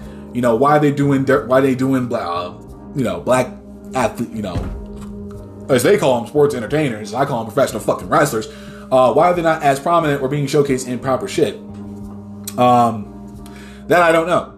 And you know, I've, some people cry. You know, there, there's been a bit of racism in there, and of course, Vince McMahon dropping the N word one time, uh, two, two, one too many times, tennis. Um, that's also been a thing, but you know, kudos to Tony Khan for wanting to showcase black talent showcase black excellence because that's always a, always a beautiful thing, and to showcase you know a diverse roster in AEW. You know, I've always loved you know, I mean, I always love AEW because AEW kicks ass, but showcasing many different talent, you know, it's always a good thing. I mean, I mean, WWE has that too, but AEW was, has had it has wanted to do it since day fucking one. Big difference than what WWE has been doing. So um, my kudos, of course, go to Tony Khan, and shout out to him for actually, you know, one to have diverse uh, diversity, you know, a diverse roster and have diversity talent and all this stuff. It's a beautiful thing, and it, you know, it really brings out the best in everyone. Like I said, I don't care who you are, what you are, you know, what you identify as. When it comes to professional wrestling, what you bring to the table matters. And if you can go into that ring and put on a solid match, whether you are the opening match of the night or in the main event, or somewhere in the mid card. I didn't I don't give a shit. If you bring your proper talent to the table in that ring, you earn my respect. Because as I've always said, I will never get into that ring, but I respect those who do. You gotta be you gotta be a different kind of motherfucker to get in that ring. So to see people like me in that ring doing the damn thing, it makes me proud to be even more proud to be a wrestling fan. I've already been a, I've been a wrestling fan since I was eight years old, but I will always love, you know, those who go into the ring and, and do what they do and respect the craft and showcase it in a proper manner in their own style. It's a beautiful thing. And uh, again, as always, shout out to Tony Khan, all that good stuff. And uh, I want to see more, see more, bring uh, bring more to the table, and we'll we'll see how it goes. And AEW will continue to do what they do. But that, ladies and gentlemen, is going to conclude the news of the week. We're done with the news. Now we can get to the fun shit because when we come back, y'all know it's the main eventual segment of the show, and we're going to be discussing what went down at Money in the Bank, what I thought of the winners of this year's MITB contract matches, and uh, what the final grade is for this year's Money in the Bank on the other side of wrestling. Other side of wrestling. What kind of show is that? on the other side of episode 341 of the YLP podcast. Keep it locked. Don't go away.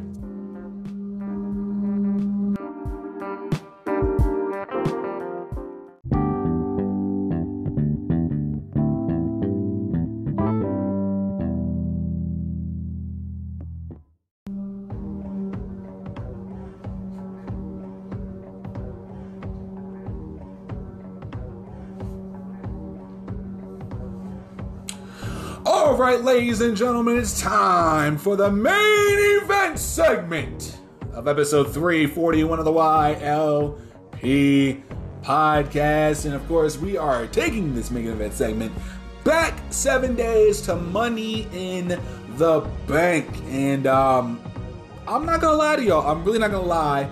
This was a much, as I mostly say most of the time, I have usually boo boo expectations for WWE as a whole, and I had a lot of boo boo expectations going into Money in the Bank. So, um, surprisingly, Money in the Bank was better than I expected, and that's always a good thing in my book because there's a lot of noteworthy things to discuss about for this pay per view. As of you do know, when it comes to these kinds of segments, I just go off the uh, top of my head and uh, base it off, you know, looking at Wikipedia, of course, and just kind of, you know, taking bits and pieces from that. But um, let us talk about this real quick because it needs to be talked about. Where, see, but the thing is that there were so many good things. There was good things, and then there was a couple of, of things I was just like, huh?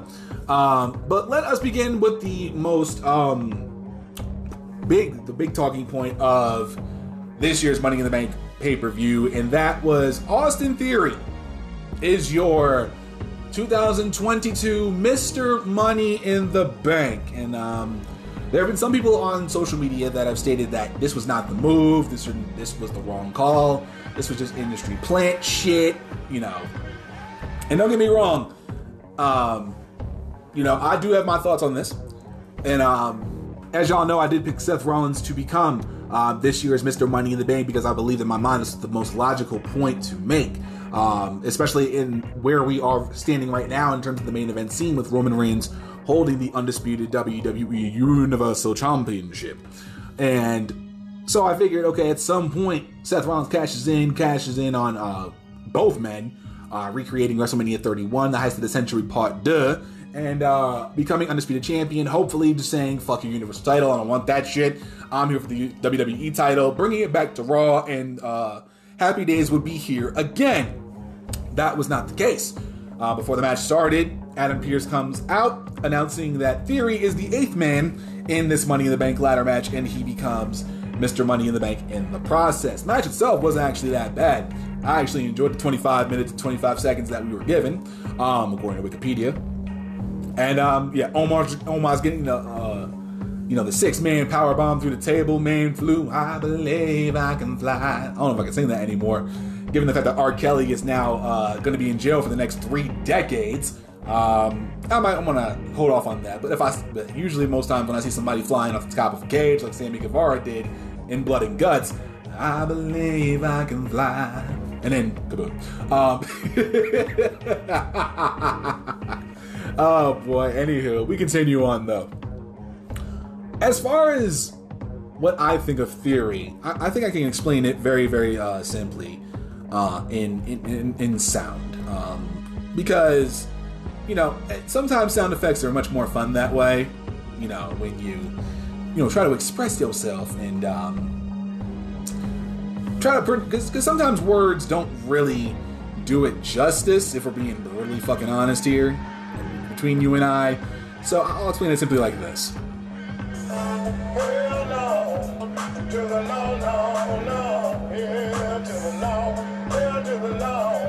To the no,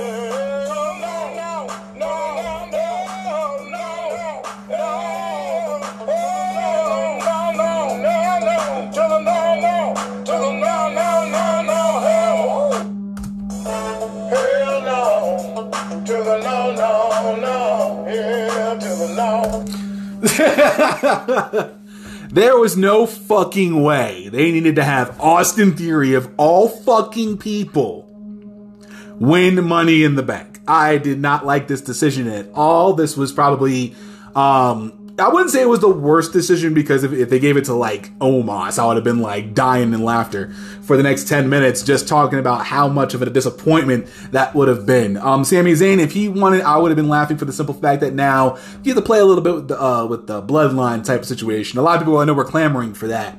If Riddle had won it, um, that kind of would have been a mm, little bit of oopsie, given the fact that he can never compete for the championship. So it's kind of a, a oxymoron at that point. Madcap Moss would have been a hell no to the no no no as well, because of the fact that hell no to the no no no.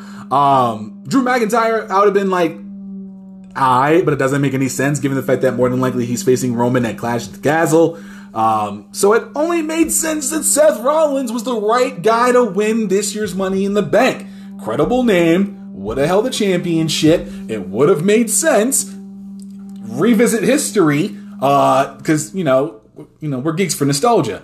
Um, but theory though, I said I said it the other day to Miss YLP, and um, I stated that with this, you know, Seth Rollins was the best, logic, most logical choice to win Money in the Bank, and when I thought when I saw Austin Theory grab that briefcase, there's only one thing that happened, and honestly. Um, we'll take some time to revisit a little bit of history here because something that this hasn't been done in five years. I think they're to do, they're doing a failed cash in this year with money in the bank. That that seriously is is where I'm where I'm going where I'm leaning towards right now. I'm leaning towards a failed cash in for theory. Seriously, I'm I'm really thinking that there's going to be a failed cash in this go around because honestly, that's I mean, is it the biggest reason? Why? No, I don't know. I mean, I've been reading reports and all that stuff, but everything that seeing it as I'm seeing it right now, I don't think Theory's gonna be cashing into winning the Undisputed Universal Championship, WWE Universal Championship, whatever the fuck you want to call it nowadays. I don't think it, I, I think it's a failed cash in go around this time, guys. I really do. Um, yeah, I mean, Theory is now Vince McMahon's new chosen one. And, you know, they're trying to skyrocket him to the top, but if we're being brutally honest, Theory's not there yet. Theory's not exi- Theory is nowhere near where I think WWE wants him to be right now. Because if we're being brutally honest, I think Austin Theory was a year away from becoming a Money in the Bank. At least a year away, maybe a year or two. But right now, I, th- I don't think it was the best choice. And I'm being very calm about this because of the fact that it's just, I'm not even like mad, angry, disappointed, like I usually would be if I see some bullshit or, or, or some goofy shit, um, like we normally see with WWE in terms of shit like this. But in this case, I'm just merely confused and disappointed because of the fact that you had a ready-made. Uh, theory is right. I'm not saying theory is going to be. I, I thought theory was a year away, and you could tell with the crowd that they were not happy with the decision that was made. They were even more upset that Theory won Money in the Bank. Um, to me, it's just a disappointment, disappointing move because of the fact that you already had Seth Rollins ready to go and pretty much like have that, have that go and be of, of something. But you could still, I mean, with now the impending uh, Seth Rollins Riddle match at SummerSlam, you could still have Rollins be Mr. Money in the Bank in the process. It's been done before. You know, I mean, it doesn't really matter if, you know, Mr. or Ms. Money in the Bank takes an L because they still have the Money in the Bank briefcase and can cash in at any given time over the next year. Feel me? It would have made more sense for Seth to win Mr. Money, become Mr. Money in the Bank. I, I brutally, I honestly believe that. I know a ton of people were clam, were trying to clamor for that and to see that and then to see Theory get it, it was more so of just like, damn, really? That's not to say Austin Theory is not a solid talent because he is. He's a hell of a guy. I, I, I mean, I, they, they showcased him wonderfully in NXT. Should have a championship over uh, North American Championship. To be brutally honest, you know, with Johnny Gargano and shit. But that's a whole different story. But I think I thought personally in my mind after seeing what I saw with the, uh, Austin Theory winning Money in the Bank that he was a year away from it. He was a year away. Of course, we all know more than like more more likely than not, Cody was going to be Mr. Money in the Bank and cashing on Roman at some point. Um, when that didn't go, that isn't going down because of a you know torn pec. It made sense for Seth to have that. That was Seth's to win, and everyone else's to probably lose. But to have Austin Theory as Mr. Money in the Bank, I'm not going to take it away from him as an accomplishment. It's a hell of an accomplishment. But where we stand right now with the main event scene, it just clearly looks to me like they're gonna do a failed cash in. Roman's not losing this belt until at least possibly September at best. And you think Roman's gonna lose that championship to Austin fucking Theory? Uh, check that. Brock Lesnar's gonna be fun, would be perfectly okay with possibly becoming the undisputed WWE Universal Champion and then dropping that title to Austin Theory. Don't get me wrong, I'm a fan of Austin's. I like it. I like how he gets down in the ring. I think he's a great fucking heel, and he even portrayed it when he was in Evolve and shit. He's fantastic. Um, but if you honestly think in your mind that that Roman or Brock, where they stand in the hierarchy of talent in WWE, are going to be perfectly okay, okay with Austin Theory and, and doing the job for Austin, you're out of your fucking mind. Hmm. You're out of your damn mind. If you think for one fucking second that Austin Theory is gonna is gonna be winning cl- clean, put air quotes around that, clean over Roman or Brock. Picture that. I dare you to try to picture that and tell me that doesn't make sense. Because it doesn't. I don't see it. I mean, where I mean, it's, I mean, I waited a week. I gave myself an, a full week to digest it, take it all in, think about it, rethink about it, then think about it again because I just, you know, because I was on the potty, uh, I was in the bathroom handling business, and um, you know, I came to this conclusion: there's going to be a failed cash in this year. Will it drop Theory stock? Hell no! It won't drop Theory stock. He is a cho- he has been handpicked by Mr. McMahon, doing segments with Mr. McMahon, getting slapped by Mr. McMahon with on the light side. Feel me? So, um, yeah, if Theory cashes in and fails, uh, do not be surprised uh, if it happens at SummerSlam. I mean, he already called his shot, uh, and then he's saying he's going to hold three belts by the end of the night. Um, and I'm gonna get into, let me get into that real quick uh, with the United States Championship match between Theory and Bobby Lashley. Uh, never in my wildest dreams did I think Theory would be inserted into Money in the Bank after losing said United States Championship. I don't think for one fucking second that Bobby Lashley needs the United States Championship. Um, this doesn't make any that didn't make fucking sense whatsoever. Um, with Theory lo- dropping the U.S. Championship, it, it's just like are we like like, and that's the whole, and that's what really kind of disappointed me with that. It's just like Theory's been on a decent run with the United States Championship. I would think that he would hold said championship um, at least through SummerSlam, and then from there we'll go. But giving the title to Bobby Lashley, it, it just didn't make any sense to me at all. It didn't. I was I was really confused. I was just like, why are we giving Lashley the championship? Then we saw what happened with Theory. I was like, oh well, we could have had Theory beat Lashley and he still could have been inserted into Money in the Bank, so it doesn't fucking matter. Um, just saying, you know, I just think these things in my head and I just run with them. But I didn't like Lashley becoming U.S. champion because, like, again, it's my concern for the mid card. It's my concern. It's my concern for the mid card that's gonna, you know, that's trying to make me think who could Lashley face for the United States Championship going forward after more than likely he gets past Austin Theory. Then what? Miz, I guess, Ciampa aligning with the Miz. That's a weird flex, but okay. Um, where's Roode and Ziggler? Where they at? I haven't seen them in a hot minute. And I don't watch Raw, so whatever, whatever program they're fucking on. Um, I don't see anything in in terms of Lashley. It's it's not a benefit for Lashley to be United States champion right now. Live, I'm sure. I'm you know after what we saw you know, with Lashley holding up that WWE Championship about a month or so ago, a lot of people were thinking, okay, he's going after Roman, and there were reports stating that possibly Lashley Reigns would be the big would be a thing.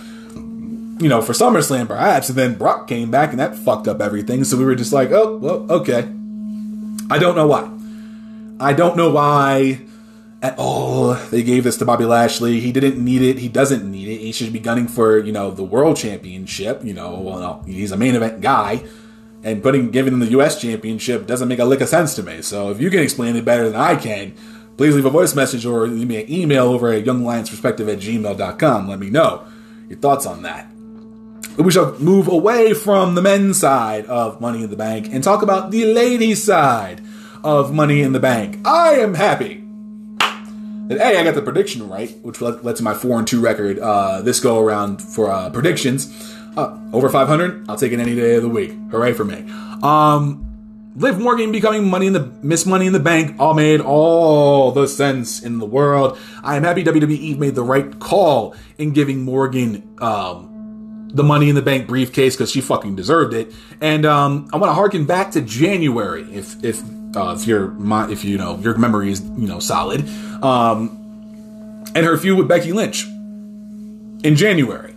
And you know she didn't win the uh, Roman. I believe she was uh, Raw Women's Champion at the time and um, you know, that feud I think really helped start begin to get her rise to get to where she is now as the SmackDown Women's Champion. Um, and that's that's a big thing, you know. From January until last Saturday, um, has been one hell of a rise for Liv. And I think after that feud with Becky, people started actually starting to believe in Liv Morgan. Um, my home my homeboy Taylor, who I used to work with uh, back at the Lowe's in Jersey, um, he's a big fan of Liv Morgan, and I'm sure he's over the moon um, over the fact that Liv Morgan is a champion. And of course, he's from Jersey, so you know that's a big deal for us. Uh, you know, in the Garden State. Um, shout out to Elmwood Park one time, uh, real quick, for my folks in Jersey. But um, Liv Morgan winning Money in the Bank, best call WWE could do. Alexa Bliss didn't make sense. Asuka didn't make sense. Becky Lynch, wonderful acting after the matchup. You know, I'm concerned about what she'll do next, but um, it made sense. You know, and for some, I believe on on Twitter, I saw that Lacey Evans was getting booed. Um, that was hilarious.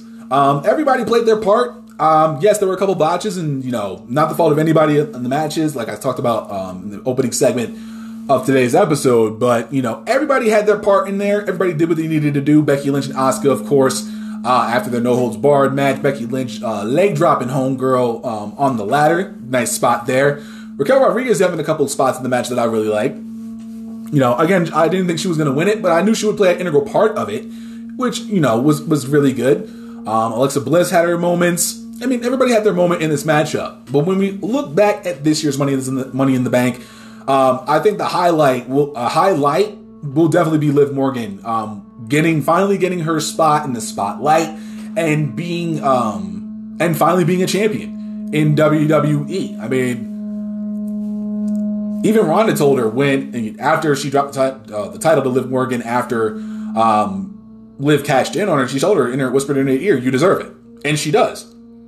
You need we need something different.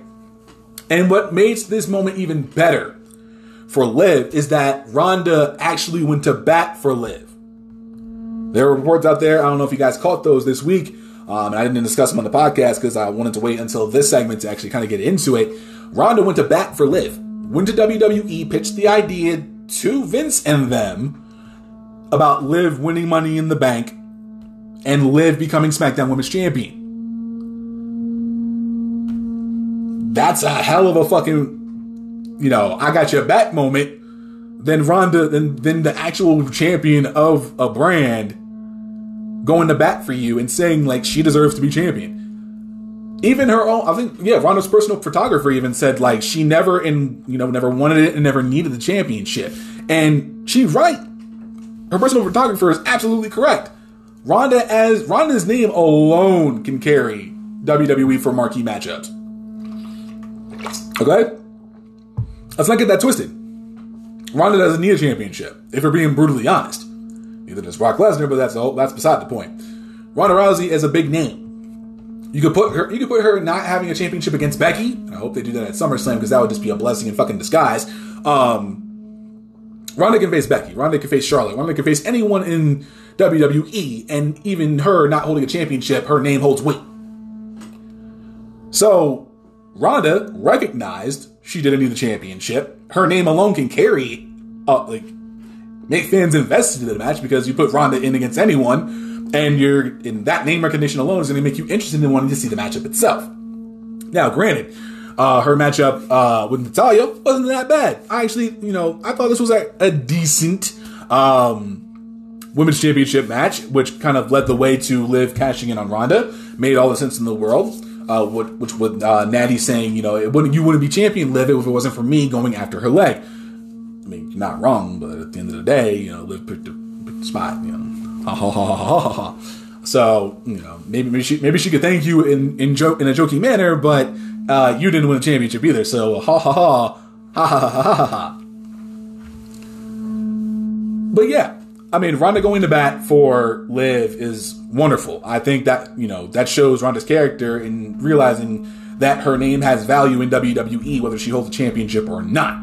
Liv becoming a champion now in WWE is good because of the fact that A, fans were asking for it, and B, she's a hell of a babyface fans can actually back. You believe in Liv. You want to invest in Liv. You want to see her go through her trials and tribulations as champion and dealing with onslaught of contenders month after month after month for however long she holds the championship until she drops it. Um, Liv is Liv is one of those baby faces you you can back. Like I dig Liv, you know. I think she was I think she had potential, but it wasn't until January of this year where she showcased her potential and really got fans behind her and starting to invest in her. Wins all around, all good things, all good vibes in the juju. So with that, Liv now being champion. Um, and as I said this in, uh, in the mid card segment here on today's episode, my concern for Liv now going forward is going to be solely focused on the fact that Bayley's impending return is going to be coming hopefully soon. And then, of course, the one dreaded one, the one that is the return of Charlotte Flair. Because as most of y'all, most of us do know, when Charlotte comes back, she kind of wants a championship back around her waist because reasons that we don't honestly care about and just get angry about in the first place. But seriously, if we're being brutally honest, um, I, I, I don't want, you know, the first thought of me, you know, seeing Charlotte return to SmackDown, um, you know, just I don't know. I just I'm just concerned. I am just very concerned uh, about this. Tuh. Wait a fucking minute. I was just trying to read something just to, and I'm looking up at I uh, internationalbusinesstimes.com now. I'm just I'm just looking. I'm just skimming. You know. Let me let me see. Let me see here. Let me let me reads me looks. Oh no! now take this all with a grain of salt. I'm just looking at uh, International Business Times, uh, ibtimes.com if you want to check this out. But um, they had an article about details of what lies ahead for Liv Morgan's championship win. Now again, I'm taking this all take this all with a grain of salt. Uh, we'll see what happens. But what they're saying is, and I quote, uh, you know, Morgan has built an ardent fan base because of her work ethic, decent mic skills, and overall charm inside the ring, which has definitely played a part in lifting her to the top pedestal in the single scene. However, they may be in for a wild ride in the coming weeks as famed pro wrestling personality Dave Meltzer, which is why I said take it with a grain of salt, reported on the most recent episode of Wrestling Observer Radio that Morgan might just simply be a transitional champion. Saying, quote, the fans won't be happy with Liv Morgan losing the title at SummerSlam, but I don't think the idea is to go with Ronda as a heel because Charlotte Flair is going to be her opponent when she comes back. Meltzer later added that Rousey will be continuing the feud with Morgan all the way through SummerSlam on July 30th. Now, again, calm down, take it with a grain of salt. We are going to breathe. I believe there was more with that that I X'd out of by accident because because my bad. I, I, thought that was the end of the article. I saw. That's that's my fault. Uh, let me see. Having the title taken off Morgan so quickly does put her in a precarious position of putting in her best body of work in the coming weeks in the hopes of impressing people backstage to give her an extended run. Regardless of how long she'll carry the title, Morgan has proven herself to be one of the most reliable performers in the company in recent years. Okay, so. Okay, we're gonna calm down. We're gonna breathe. Breathe, y'all. If WWE is this is that stupid, then fans are going to get pissed. especially if it becomes Ronda Charlotte again, building up to Clash at the Castle, then then fans are gonna have a problem if that's the actual story. Now, again, I'm gonna say it one last time. Take it with a grain of salt. We don't know what they're gonna do. Okay? All signs hopefully point to Liv Morgan retaining over Ronda at SummerSlam. If Ronda wins the title back, um, I may come on here and laugh my ass off at the stupidity of WWE, but uh, it remains to be seen. We'll see what happens. But as far as I see it right now, Liv Morgan as SmackDown Women's Champion is a good thing. I enjoy it. I like the move. It's just fantastic. It's just it's a it's a good thing. Don't WWE don't if this is if this is what Dave Meltzer said is legitimate, and some people believe this is some bullshit. Um, Liv as champion makes sense. Liv actually beating Rousey at SummerSlam makes sense. Her overcoming Charlotte also makes sense because if you guys want to do the long term booking shit, Charlotte and Liv had a moment, whatever, blah, blah, blah. But I think Liv finally beating Charlotte and proving that she is a worthy champion makes all the fucking sense in the world to me. Just give her the run. Give her a bit of a run. Let's see how she does. You need need new stars. You've kind of built up Liv Morgan. This is a good thing. Don't fuck up. Let me see if I pretty much, I pretty much covered most of the matches besides the match of the night and the obvious match of the night, the Usos and the Street Profits. I'm gonna end it on this because pretty much I've covered everything the fuck else for the most part. Because Bianca Belair versus Carmella wasn't even worth talking about. We knew Belair was gonna retain anyway, so whatever.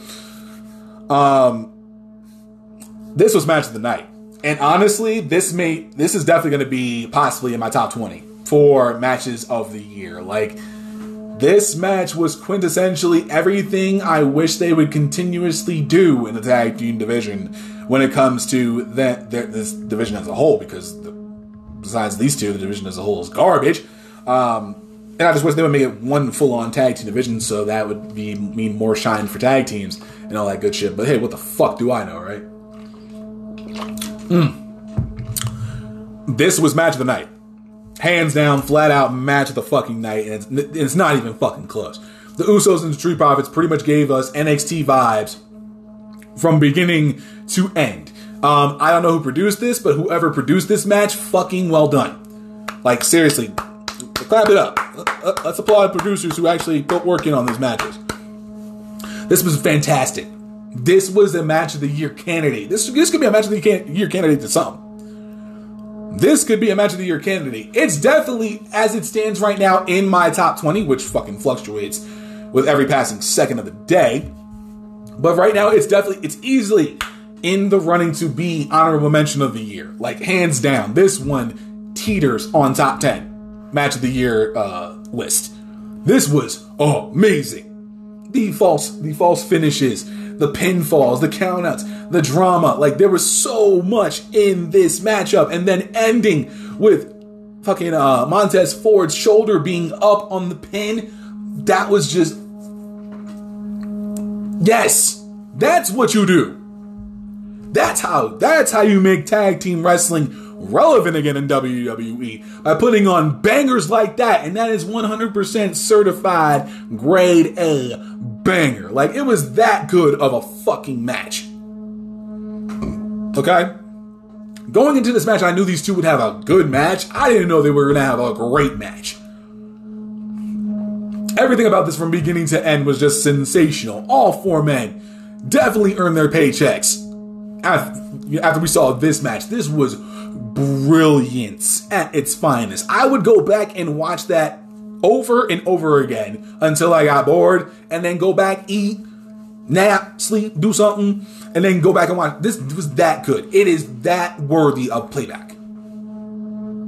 Seriously, it is that worthy of being played back because it is that damn good of a match.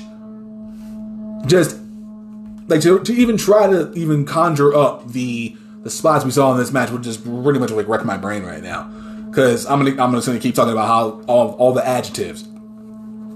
This is when you have like when I, when I do you know my preview predictions for shows and And I'm looking up and down the card, and I kind of kind of have you know look at the whole situation of what we got there. Like I'm looking at the Money in the Bank card right now, and and seeing you know Money in the Bank ladder match. That's kind of a you know a gimme prediction. You know, Liv Morgan was the best. You know, was the right prediction. Uh, go me. Um, and just seeing how the match unfolded, you know, kudos to them putting on a, on a solid opening matchup, you know. And then you see matches like, you know, the men's Money in the Bank ladder match, you know it's going to be something solid. You know, a couple guys you don't normally think are going to win anyway. Omos getting powerbombed through a table, hilarious. Um, and a couple guys having hell of a spots. Even Sami Zayn, you know, Helluva kicking Omos was just fucking. You gotta, you gotta get some leg up for that. That's tall boy. You gotta get some, mm, you gotta get some leg up on that one. But hey, kudos to Sami Zayn for that. But when I see the Usos and Street Profits, I already knew this was gonna be a hell of a match. Like you see two teams like the two teams that can work, like the Usos and the Street Profits, you already know going into it you're gonna get a hell of a match. We didn't. We I don't think anybody expected we were gonna get that match. I don't think anybody expected we were gonna get a match like that at all. And I'm telling you, come December, this will be on a lot of top ten lists. I promise you that. If I'm lying, I ain't gonna say the rest of it because I'm trying to do stuff today. But y'all know what I'm talking about. But seriously, this match was just fantastic from beginning to end. I would watch it over and over again and never get tired of it. These are one, this is one of those matchups like like the Usos definitely showed the fuck up. Ooh, the Street Profits definitely showed the fuck up, and I don't like the news of you know possibly a split between the Street Profits because that would just be a terrible idea. Uh, for the simple fact that the division itself is kind of eh right now.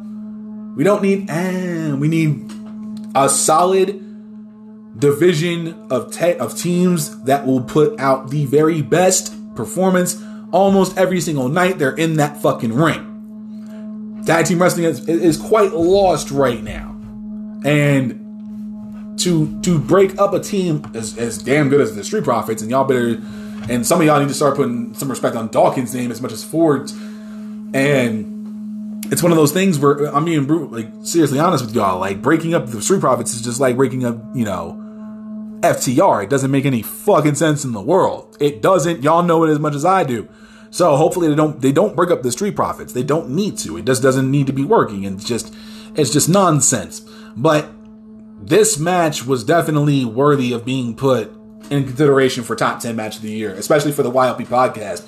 Um, top 10 matches of the year. Like this is this this makes my decisions harder as it usually does. And we're only in July right now. So I can only expect to see hopefully better things between now and, and December 31st. Um, but hot damn, this what this could have been the main event anywhere on a card, and I definitely would have been happy uh, going home and seeing that because what we went home with was Theory holding the Money in the Bank briefcase, and um, to some people that may not be the best of ideas. But seriously, we'll end, we're going to end the show, of course, as doing what we normally do. Best match of the night, of course, like I stated, Usos versus Street Profits, just absolutely wonderful. I wouldn't go as far as you know. It, okay, it's an instant classic, but classic. You know, give me a few years and I'll come back to you on that. Uh, but this was match of the night, hands down. This was the best match of the night. Um, nothing could beat that at all. As far as worst match of the night goes, I'm going to give it to Belair and Carmella, um, because it was it was just it was a foregone conclusion uh, at this point, and um, not having Rhea Ripley there kind of took away from it a little bit because I was expecting wonderful things. I just killing that. That was awesome. Um, but uh, Belair beating Carmella was a foregone conclusion. Um, it was going to get her to uh, SummerSlam anyway, so it was no use for this match. We could have seen this on Raw, and I would have been perfectly fine with it because Carmella would have taken the L anyway, and she has two L's in her name. She, so either way, she was holding one. Um, so yeah, that was my worst match of the night. Sometimes foregone conclusions don't really do it for you. They don't do it for me either. But MVP. I haven't done one of these in a while. Who was the MVP of Money in the Bank 2022, and I'm giving it to Liv Morgan. I am. Mm. Raspberry lemonade water, delicious. Liv Morgan gets the MVP. Hell, I already gave the Usos and the Street Profits match of the night. Please. Please. Liv Morgan becoming Miss Money in the Bank and then becoming SmackDown Women's Champion is definitely a highlight for in, in what is seen to be a, a, a, lot of low light going on in WWE at the moment. For Liv Morgan to have this moment is a highlight for her of her career, and uh, for a lot of fans, this definitely is a highlight for a lot of us who are who have been you know a wanting to see new stars being built and Liv Morgan actually becoming champion. Made all the sense in the world to do it, and kudos again to Ronda Rousey for actually you know having her back and actually going to bat for her and really sticking her neck out for her and saying like she deserves this. You know, so kudos all around with that. Bless up. But Liv Morgan deserves this MVP. Liv Morgan deserves to be MVP of SummerSlam for not not only becoming Miss Money in the Bank, but cashing in the same night and uh, becoming SmackDown Women's Champion. So kudos to Liv Morgan, the MVP of Money in the Bank. Now let's go to the final grade. And um, final grade. This overall was a good show. Let's, you know, theory winning Money in the Bank aside, um, this was a good show. Um, now, in, in my hierarchy, you know, solid is in between good and great. So, and, and decent is underneath good. So this was a good pay per view. Um, overall. And, you know, the Usos and the Street Profits definitely carried it. Liv Morgan, uh, her night definitely carried it. Theory pissed off a lot of people. That carried it, surprisingly. Um, and the rest of the card was kind of, eh. You know what I mean? Lashley winning the U.S. Championship. Congratulations to him, but he didn't need it. Um, the Rousey Natalya match wasn't that bad. It was all right for what, what they were going to do in the end. With the end result, and Bianca Belair Carmella uh, kind of was just um, a foregone conclusion, if you will. So, in terms of final grade, I give this a nice, wonderful um, B minus. I think that's good enough. I think that's a good enough grade to go for that. It's teetering on the B minus C plus situation, which where I usually leave it for good shows, mm, have been for consistent basis for this past year uh, in terms of WWE programming. But this is a B minus show. This this is a this is a good enough show to you know keep you invested and to keep in, you know, kind of have an idea of like, you know, the ladder matches was definitely going to be, you know, one of the you were already going to get that. The tag team championship was damn good, and you know, the cash in it, it definitely gave it a much better oomph to the show than as opposed to you know no one cashing in on the night and, and just having the card straight through. You had to have a little bit of intrigue uh, going into that, but um yeah, B minus I think would be is, is a good enough grade for this show. It was good, you know, did what it needed to do, and definitely you know got people excited um, for what ha- what took place last Saturday. So that's where I'm going to leave it. That's going to be it for episode 341 of the YLP podcast. When we come back, we're going to close out the show in proper YLP fashion and get you ready and prepared for the four year anniversary show going down next week. We'll be right back.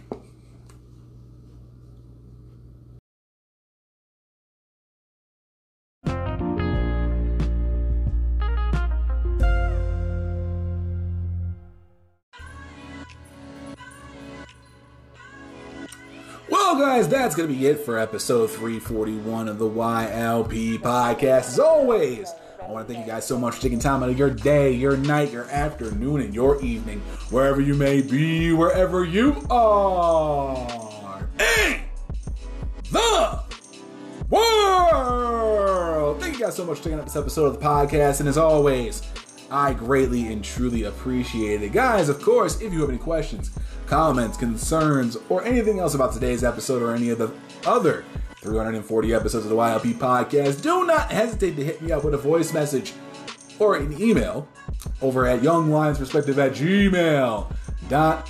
You can also leave a voice message for me and Wrestling Radio over at anchor.fm slash young lions perspective and anchor.fm slash wrestle addict radio. You can also leave a comment over at ambiguous podcastsolutions.com. If you want to stay up to date with everything that's going on with the YLP podcast, you can find me across so, plenty of social media platforms, including over at Twitter. You can find me there at YL Perspective. Find me over on Instagram at young underscore lions underscore perspective. And find me on Facebook And good thing all my Instagram posts can just simply go over to Facebook because otherwise I am not on Facebook.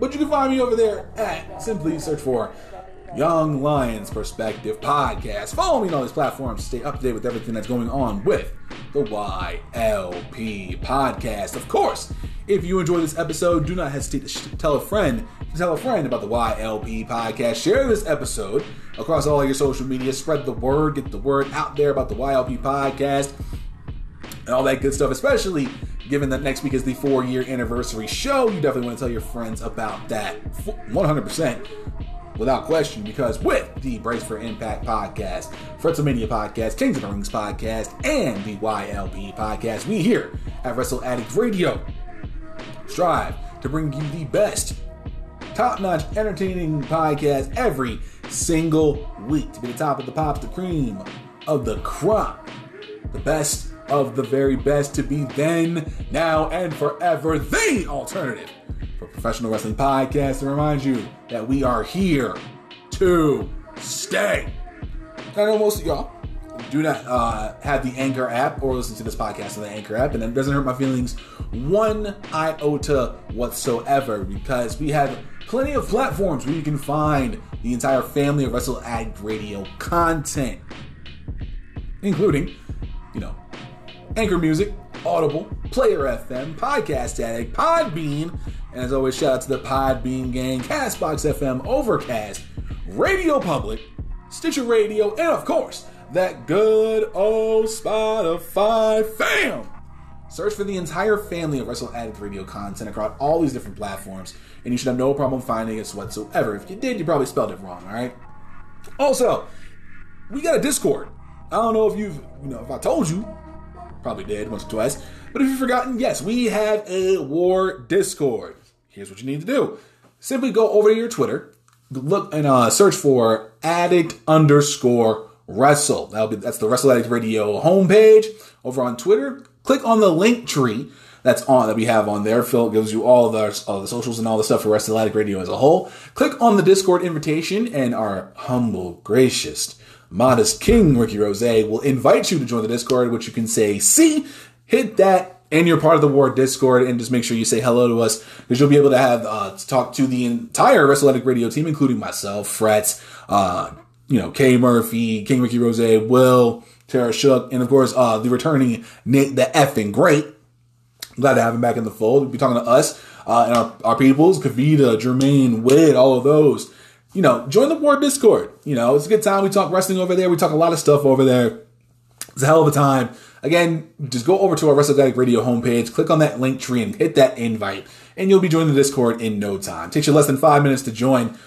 Join the War Discord today, and I believe I fulfilled my obligations and all that good stuff for this week. Looking over to the judges from the country of Canada, and I believe we are getting the thumbs up there. All good to go, even though we you still want to Stanley Cup in quite some time. Sorry, friends, I had to say it out loud. It was mean of me, but I live in Colorado and I gotta respect the Avs. Anywho, next week, mm, to conclude the biggest week in war history so far, it is not only episode 342 of the YLP podcast, but it is the four year anniversary of the YLP podcast. I've been a podcaster uh, for four years. Um, four years now. It will be on the 18th of this month that I will be um, four years in the game as a solo podcaster. Si- almost six years overall as a, a podcaster.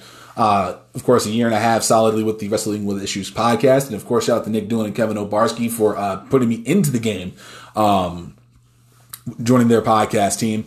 Um, and I have just been over the moon about you know being a podcaster for the last four years. And then on top of that, being a podcaster for Wrestle Addict Radio for almost two years now. Um, it, it, has been a joy. It has been a journey. It has been something I have been enjoying doing uh, since that fateful day in July back in 2018. And uh, I, I've just I got the itch, and I haven't you know stopped ever since. And I've been putting in um, a lot of work to make this podcast and have this podcast be in the position that's in now, excuse me, you know, being a part of Wrestle Addict Radio really upped my game a little bit. And then coming back and doing I'm getting shows on both my Young Lions uh, the YLP podcast page, and then over in uh, Wrestle Addict Radio is a, is a, is a blessing in and of itself to be able to doing to be able to be doing this for the war team for almost two years, and then be doing it on my own and making that decision four years almost four years ago. Um, I couldn't believe or think in my wildest dreams that you know the things I have done uh, to get to the position to be part of WrestleAddict Radio and then taking that to the next level. It, it has just been a blessing uh, to be doing this for you guys for the uh, last four years, and I'm being brutally honest about that. It means a whole lot that you guys come in every week, even when I you know started my old days. You know, my OG fans know me from you know putting in work, you know, doing three episodes a week and all that stuff. And I'll talk about that more next week about you know the journey and how I got to where I'm at now. But seriously, this is I think this should matter. It just matters as much to me, almost more than everything with everything that's going on in the past you know year or so. You know, with me moving to Colorado and um, all that's you know being this Miss YLP and uh, you know Mr. YLP Jr. and adding more of uh, the the whole into this into this whole you know podcast you know, it's definitely been, you know, a fantastic chapter. And to now be close to beginning my fourth year, you know, doing this, it means more than me than you know. And I'll keep it, you know, short like this. But next week we will. It, it is a flat out not just a celebration for myself, you know. Even though I'm next week will be in one hell of a fucking narcissist, um, but it's also for you guys as well. This is just as much as me as it is you. Because without y'all, me don't do this shit, um, you know, any longer than probably a year. But it is because of y'all that I am in this position to celebrate my four years as a solo podcaster. So seriously, um, it, it is it is going to be a celebration of everything YLP realm oriented, man. It's going to be fun.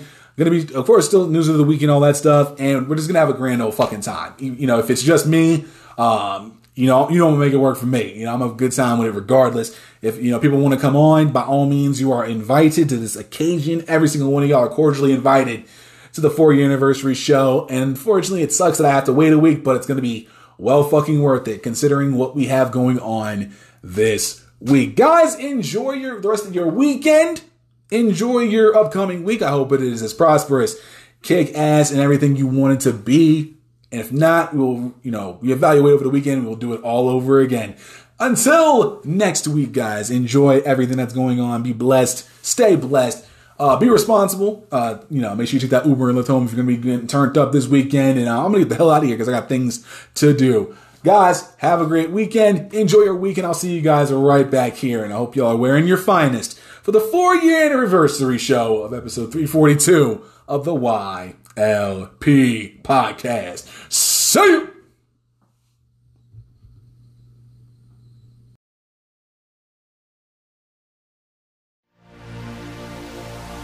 This has been a Wrestle Addict Radio branded podcast.